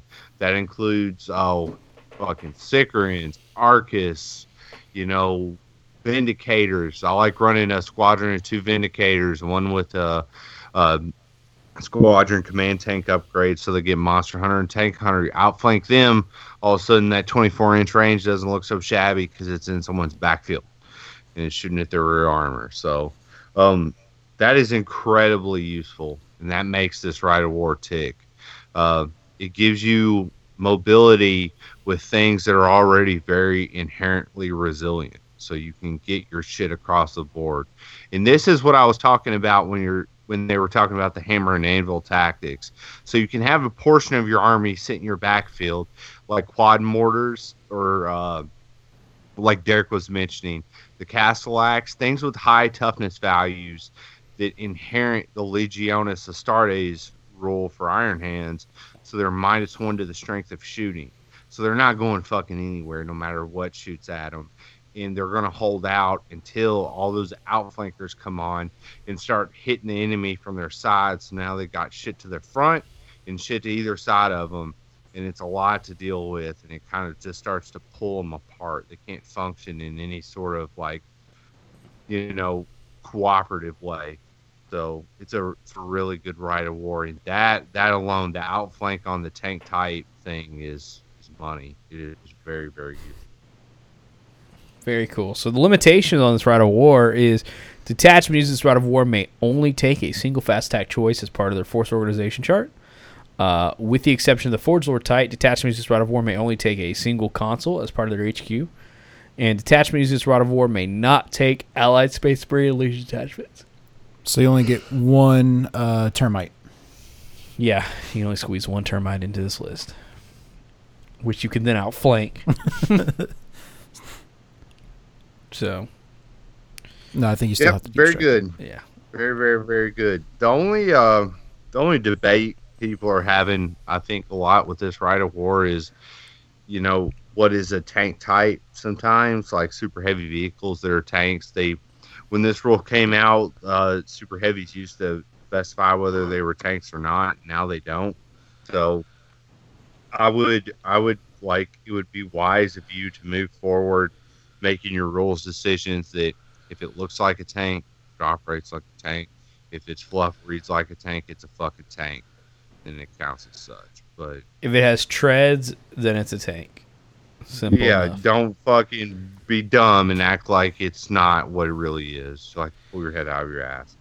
So, but that's uh about it, man. It's a fucking super good rite of war. Yeah, I would say that if you're you're coming in new to Iron Hands, this is probably going to be the ride for you're going to want to stick around when you're developing in your army. Yep. uh, it's just, I mean, it, it's something that I've. It's pretty much a staple for Iron Hands. Uh, the next rite of war we're going to read off is a little bit different and a little like fluff bending, but The company of bitter iron. company of bitter iron, yeah. So, uh, let's move on to that. So, going on the company of bitter iron, the effects for this rite of war. It's the uh, company of immortals. Attachment to this rite of war may take Medusa Immor- immortals as troop choices. So that takes them from that elite choice. And like we had said earlier, these units don't have a um, They don't have implacable. they don't have implacable advance. So with an elite's choice, they weren't capturing capturing objectives. Now you can get them into that objective capture, capturing zone. Uh, unfortunately, it's uh, That wasn't their biggest problem. that wasn't their biggest problem exactly. Uh, so uh, another another effect that happens with this, they have the mortal hatred. All units in primary detachment when the Legion starts Iron Hands gain the hatred traitors special role. So nine times out of ten, you're going to be playing a traitor army in any event you play. So having hatred against that army is not necessarily a bad thing. I mean, it's going to be something that you can uh, definitely use to your to your benefit there. Um, does it make immortals better? No, but does having hatred work out for you? Yeah, it's good. Uh, bitter duty. Yeah. Yeah. Uh, Medusan immortals are stubborn when the majority of the unit's models are inside the enemy's deployment zone. Um, so Does that make them good? No. No, no, it doesn't. Listen, all these are upgrades that are good on units that are good in close combat. Hatred only affects you in close combat, and being stubborn is for close combat checks. Uh, they're not good in close combat. So, hey man, if you want to fucking play Immortals, don't let me stop you. I live in America, okay? I believe in freedom. Fuck it, you do what makes your little goddamn heart happy, but uh, they're rough. They're fucking rough. Okay, just know you're in for a rough time. You're you're going to be fighting uphill if you're going to play these guys as immortals, and especially if you're going to play a Rite of War that does nothing but benefit the worst fucking unit in your whole army. Yeah, it's rough. I mean, there's nothing in here that really makes them playable or like a super unit, so it's definitely something to it. You're gonna have a rough time with it. Uh, now, as far as limitations, uh, this Rite of War may only be used by an army that belongs to the Loyalist faction and may not be used in conjunction with the Shattered Legion theme. Uh, an army using this Rite of War may not take an allied detachment, and the army may not include Ferrus Manus. So this is after Ferrus dies and his immortals go crazy and decide to go beat the piss out of people. Uh, the the actual Rite of War, its limitations are not crazy.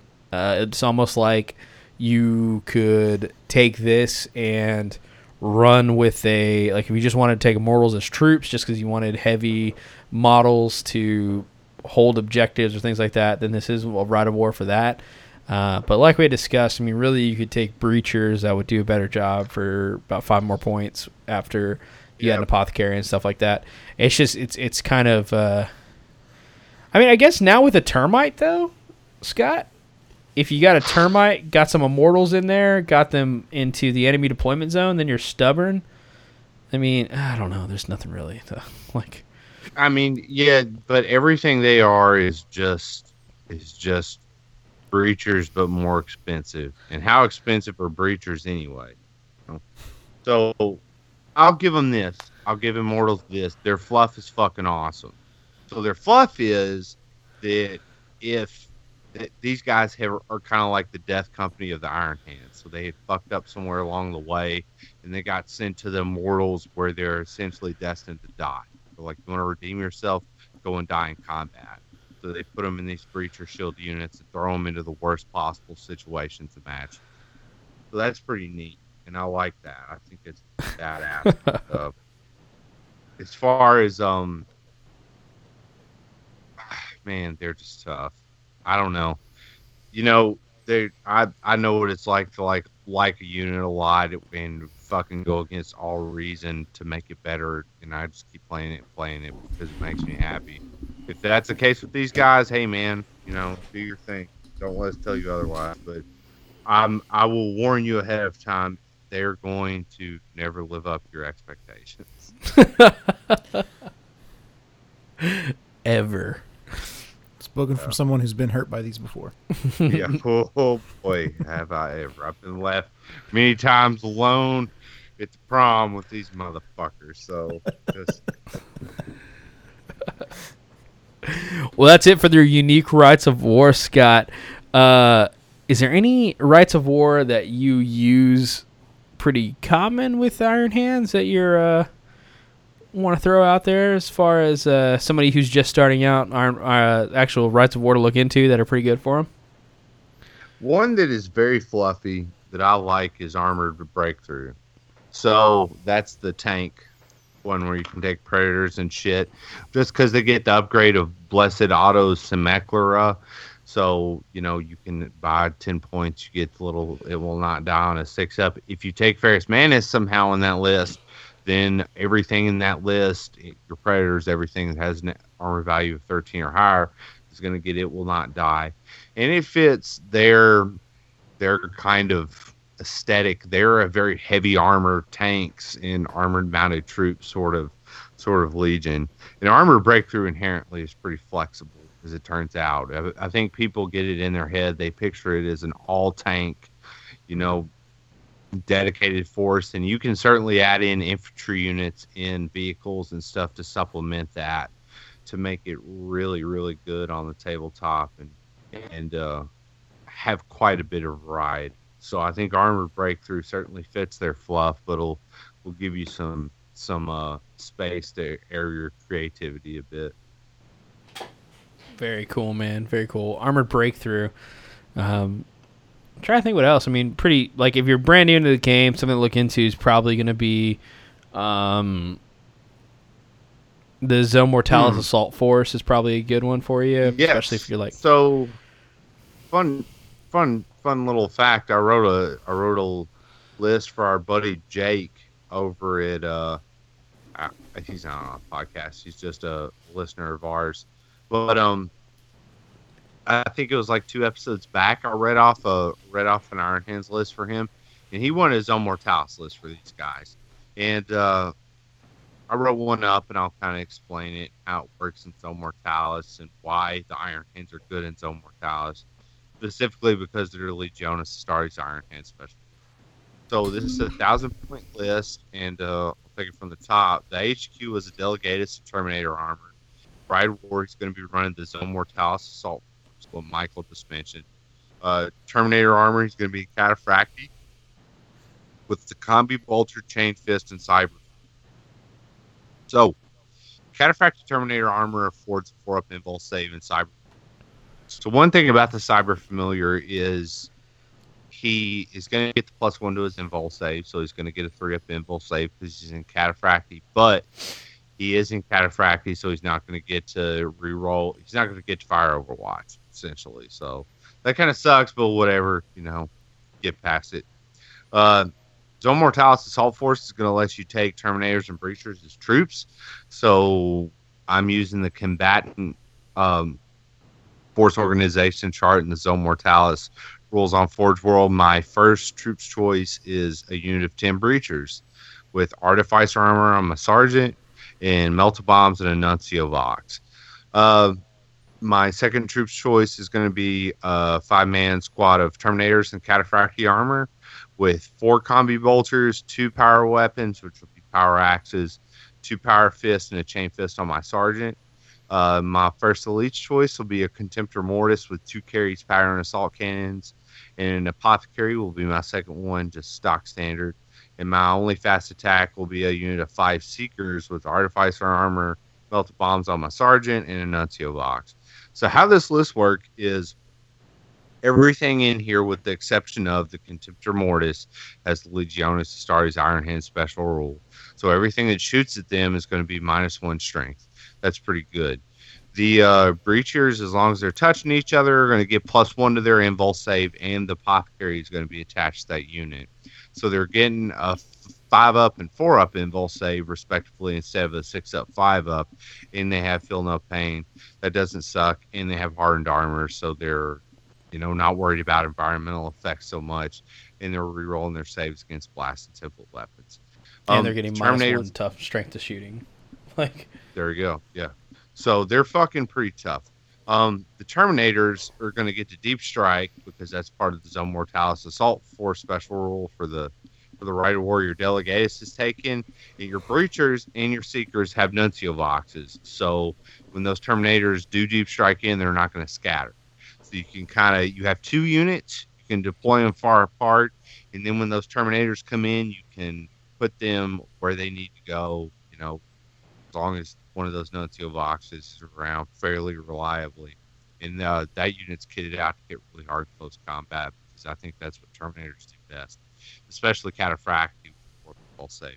The Contemptor Mortis is kind of like the sleeper, really good unit in this list because it's firing 12 shots. It's an elite, so it scores in Zone Mortalis. And if you pass your reaction fire test, it basically gets three 12 shots of strength 6 AP 4 rending right your face, hitting on two. So, uh, I mean, fuck, man, that thing is really, really good in Zone Mortalis. Uh, the Seekers, um, I think these are really neat, and they're not taking a whole lot just because in an open battlefield, maybe it's harder to get them around, but I don't think that's the case in Zone Mortalis so much. So, you can burn your stratagem points, take a flanking counter assault stratagem, and put them in the enemy's deployment zone. You got a Nuncio Vox there to also put your Terminators there, and you can pick a unit that you can flanking counter assault near to make them your preferred target. And then pop on. in these seekers, I didn't give them any combi bolters or anything because that uh that like they shoot small blast templates is one of their special issue ammunition things, and they have preferred enemy if they're shooting at their like designated target, and their ballistic skill five. So they come on, they're minus five to the scatter of those small blast templates that are always going to stop on a wall anyway in Zone Mortalis. So those things are almost always going to hit. You're going to amass all of these hits, and then you're going to roll the wound and reroll ones to wound.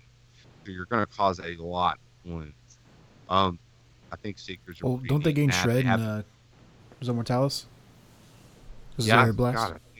Yeah, they're blasts. So Jesus Christ, man. Yeah, they're fucking nasty. And everything in this list scores. Everything. The only thing that don't score are the apothecary by himself and the delegatus by himself. So all of it scores. Um Iron Hands, I mean, I think this is a good way to represent the unit. With the Seekers, I had an idea that you could t- buy the Recon Marines with the cloaks and then buy the Seeker, like, special modded out bolter rifle. Throw away those fucking sniper rifles and put that modded out bolter rifle in their hands and rock them like that. And then go over to Anvil Industries and buy some uh, little bionic marine upgrade. You know, just type in bionics on Anvil Industries and you can kit those models out with bionics and it'll make them look like a fucking bionic like group of like kill fucking snipers ro- roaming around on someone's ship in cloaks and stuff. I think would look badass and fit him very well. But uh, that was my list for Jake. I will email him this, let him know it's on this on this episode. But I don't think it would be too bad, man. I mean, it's mobile. It's got a lot of scoring. It's got a lot of punching power. So, you know, if all goes well, it should should do pretty well for him. Hell yeah, sounds rad. Sounds dope, man. Definitely gonna be something to uh, like these Iron these brand new Iron Hands players uh, can get an idea of and probably help them out whenever they're building their armies. Especially if they're gonna be like brand new armies. Especially like a lot of times you are gonna be an escalation league. You're gonna be the guy that's playing Iron Hands and Zone Mortalis for a few a few months, and Yep. It's not a bad guy to be. not a bad guy to be. You can be the no one, the guy nobody wants to play for a while. and this gives you uh this gives you uh that list has a lot of variety in it. So if that's the first list you're going to buy is a thousand point zone Mortalis force you get to buy a lot of different shit. You don't have to get into the super monotonous like i just was where i was like let me just fucking paint these 30 goddamn assault marines it's not fun man. That is not fun. You got to be you got to be ready and willing to start paying that tax if that's where route you're going to go so. Yeah, and it sounds like you get most of that in the uh, Calth box, don't you? The you get the Contemptor, you could make the seekers out of that. You could, you know, mod out the breachers for that. You got the fucking, um, you could with you know a purchase of an extra, some extra bits. You can make all of that. I mean, pretty easy. So that would be a really good thing. You know, buy the Calth box. Understand the very few extra bits you should have to buy. That all should be easy to come by. Especially the extra Kheres, assault cannon for your contemptors should be easy enough. You know, you buy the Forge World pack for the Seeker bolters from uh, Forge World. Boom, you got a unit of Seekers. or if you Get some want to check breaching out shields. uh, and- Pop Goes the Monkey. yep, breaching Sure shields some there. Dope shields up there. He might have some special bolters as well. I haven't Yep, checked so his uh, weapons out in a while. I know he did a lot of uh, crazy bolt pistols. Yep.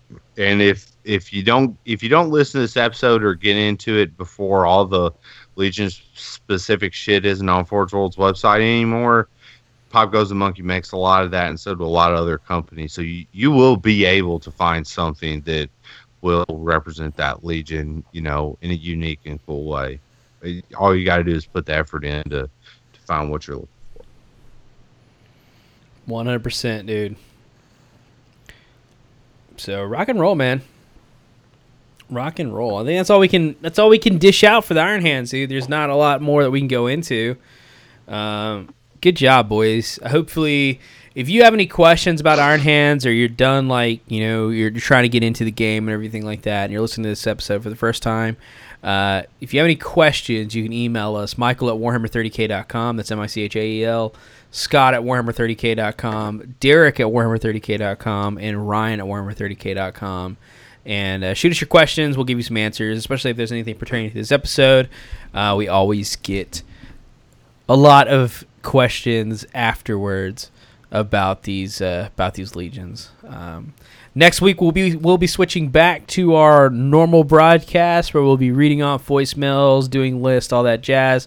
Uh, this was the legion specific episode, so we did drop off a lot of stuff that we normally do talk about. It's a very very heavy episode. Yeah, very heavy episode, very iron heavy. Uh, so Next up is what the twelfth, yes, the World Eaters. Ooh, another one of my favorites, man. Fuck. Look at me. I'm getting a case of the vapors over here, man. So yeah, when we do get moist. back to uh, Watch out. At least Angron has, like, a for that one. fuck it. Angron has a good ass story. Like there's like nothing like I'm I'm excited to talk about Angron because he's so easy to talk about. He's such a badass dude. Like thank Space you. Battle Who doesn't like his Spartacus, story? baby. What's better? Fuck. Do I say? I didn't say any more? Fuck. Uh, for real.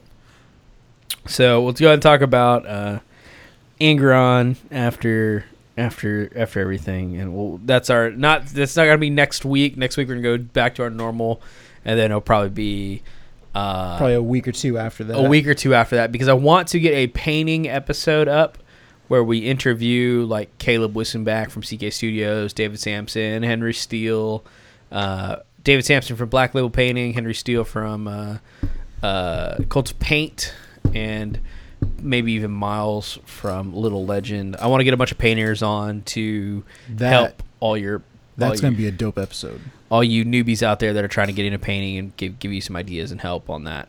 Uh, so I do want to get a painting episode in before we get the 12th Legion up and rolling.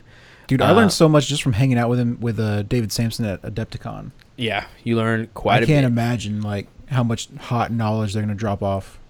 all in your mouth. Uh, so we have a number. uh, we have a number of Let's hear it out. events that we wanted to shout out. But before actually, before I get to these events, I want to talk about uh, last episode, episode 100. We did have a number of trivia questions that we answered, that we asked, and to when if you were to answer all those trivia questions, be the first one in, you will win a shirt. Okay, so my trivia question, Scott's trivia question, and Ryan's trivia question have all been accounted for. Uh, so those are all done. Do we want Uh, to give out the answers to everybody? Uh, sure, sure, we can do that. Uh, so my my cat's name is Bees. Beasley is her full name. I call her Bees. We, uh, I got a bunch that were like DJ Kitty. Uh, there somebody That- said her that's name just was mixed name. No, her, that's her her name stage was name. Cheese. I don't know where they got her name was Cheese. Whatever. Uh, some said her name was Stink Butt. That's true, but I mean, he does call her that, but that's not her name. yeah, her actual true name is Beasley. Uh, Scott, your question was what was your walkout song for For your wrestling intro, for your wrestling intro? And that would be "Separate Ways" by Journey, Separate Ways by Right. Journey. or as some would say, the right answer to that question. that should have been everybody's answer. Uh, Ryan's he it was a three parter. He wanted to you had to name his other podcast, uh, echoes over Samaria. Echoes of Samaria. Okay. Uh, you had to name his co-hosts, which Was it his co-host? Yeah. Okay. and then you also had to name uh, the game that got him into miniature wargaming. I thought it was his favorite brand of, or the best brand of chainsaws. Oh, I'm sorry. It's the best brand of chainsaws. You're right. Which was Stihl. Stihl chainsaws. S T I H L. S T E H L. S T I H L. Still okay. Still. Yeah, it's an I, not an E, for sure. Uh, and then the game, the game that got him into tabletop, tabletop. gaming, which was Hero Quest. Hero Quest. Yes. Not BattleTech. Everybody said BattleTech. There was a ton of people that said BattleTech. Uh, there's a ton of people that said a lot of other other games like Warhammer Fantasy and stuff like that. Uh, but no, it was Hero Quest that got Ryan in. So, Good on you. So So my question, if uh, you're still no, no, make them go listen. Go listen to the episode. Oh, yeah. Oh, it's yeah, episode ahead. 100. Go listen back. You'll find Derek's question, and you'll have to do some more searching to try and figure out at what point that question is. wrong. Although we did drop a pretty, no, we didn't. I was thinking of uh, Scott's where we dropped a hint onto which episode it might fall under yeah. because Ryan wasn't on that episode. So But Ryan had to be on that episode for my question, so never mind. Okay. I'd say cut this out, but I know you're not going to, just so everybody thinks I'm super stupid. rock and roll. So, last thing on this list, we're going to go ahead and do some event shout outs. Uh, just want to let you know that we do have a number of events coming up. Uh, the first one I want to talk about is Betrayer 2018 Part 2. Uh, this is going to be on May 26th at the Adventures Guild. Adventurers Guild is going to be in Harrisburg, Pennsylvania. Uh, you are looking at a. Uh, this actually comes in from Powerful Shane. And as far as the player pack goes, it looks like this is going to be a three games of 2,000 points each. Every game will come down to victory points scored during the game. At the end of the day, the team with the most victory points will be will be the will win the first betrayer event. Uh, you have a choice of force organization charts from books one to seven, with the exception of Leviathan and Primarch's chosen force organization charts. Primarch's chosen is not a force organization chart, uh, that's okay. Uh, so you can't take Leviathan. Uh, if you don't state what you're using, we'll be assuming you're using Age of Darkness charts. At this time, there are no Lords of War or Primarchs or Scoria. Army lists will be collected this round mostly to get uh, accurate headcount of everyone participating. All lists can be emailed to hawcofpa at gmail.com. Uh, so it looks like it's to be a fun event, man.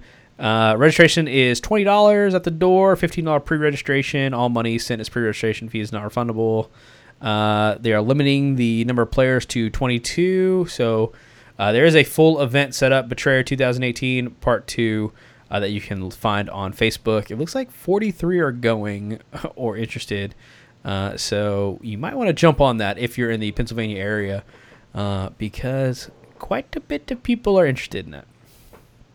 So very cool. Uh, as well, just let you guys know on May 8th, it should be this coming up Tuesday, uh, Alistair from the Legion of Lies podcast, you can watch him get his face beat in. Uh, a lot of you don't know, but Alistair is actually one of those people. He doesn't do LARPing, he does the actual, like, beat The the, piss out of each other. Full on combat. Uh, full on combat. Combat. Um, it's the IM uh, IMCF World Championships. He wanted us to let you guys know he's been placed in the 10 versus 10 team, and his wife has been placed in the women's polearm duels on a 3 versus 3 team for England. Uh, just to let you know, he's inviting you to watch the live stream that'll be going on each day of the competition. I'll be sharing the links on the Legion of Lies page and the RFI page. Uh, first fights are on Thursday, the 10th, starting with polearm duels from 9:30. Uh, Yeah. Nine thirty Dude, their I time. do some other hobby is I do Muay Thai kickboxing, and I always wondered what is the next evolution in giving myself brain damage in my spare time. Well, this is fucking it. One hundred percent. They found it. They hit the nail on the fucking head. Alistair's not gonna know who the fuck he is at all by the time he's sixty, but God bless it. You know what a ride it's gonna be until then. what a ride! These dudes got pots on their heads, hitting each other with hammers. So that's actually Thursday. It looks like he's flying up. He's flying up Tuesday the 8th, and it looks like that'll take place on Thursday. So go give that a watch. We'll actually post it up on our Facebook page, the live link once it goes live. I think it's going to be a little bit early morning for us because if it starts at 9:30, that's like if Uh, it's nine thirty a.m. their time, then that's gonna be like six in the morning for us. no, that'll be like Or three in the uh, morning. like three in the morning. Yeah. Three in the morning the night before. Yeah. Uh, so, last but not least, this comes in from powerful Ryan Bridges. Uh, he says, uh, wanted to let everybody know that event organizers in Maryland, Virginia, and Pennsylvania have created a Facebook events page to help get the word out for events for the Mid Atlantic area. Events for this year are still being added, and we expect to use more frequently in coming months. Listeners in the area should give it a visit see what's going down. If you're in the, if you're in any of those areas or surrounding states, New Jersey, Carolina, Delaware, West Virginia, everything, or would like to add events to it, please give me a shout. Details can be found at Mid Atlantic Warhammer 30K Horus Heresy event page. Jesus Christ, can you make that a little smaller? Mid Atlantic Warhammer 30K Horus Heresy event page or at Mid Atlantic 30K on Facebook. And you can uh, see what events are in that area. So go give that a check out, guys. Uh, as well, Evan Sturman will be running the summer event, The Bleeding of Carthage Delta, on June 30th. Uh, you can get more information on that uh, for for that on the Maryland 30K Facebook page. So yeah, that being said, guys, that's gonna be it for this episode. Go check us out on Facebook, Radio Free Isstvan. Uh, go check out our Heresy Camp at heresycamp.com. Get some more information about Heresy Camp. Uh, we also have an Instagram, Radio Free Isstvan. You can go check that out. Uh, if you would like to support us on Patreon, we are on Patreon, Radio Free Isstvan. For a dollar, uh, you can get access to our chat that goes on 24 7 and especially if you're a new player that chat is extremely helpful because there's a lot of veteran players in there that will teach you the ways show you the way so anyway that's gonna be all i got about to kick in some music unless you guys have something Uh, don't forget to check out Powerful Teo at Boys of the Golden Throne podcast. yeah powerful boys of the golden throne So The flesh is weak, motherfuckers. Yes. later guys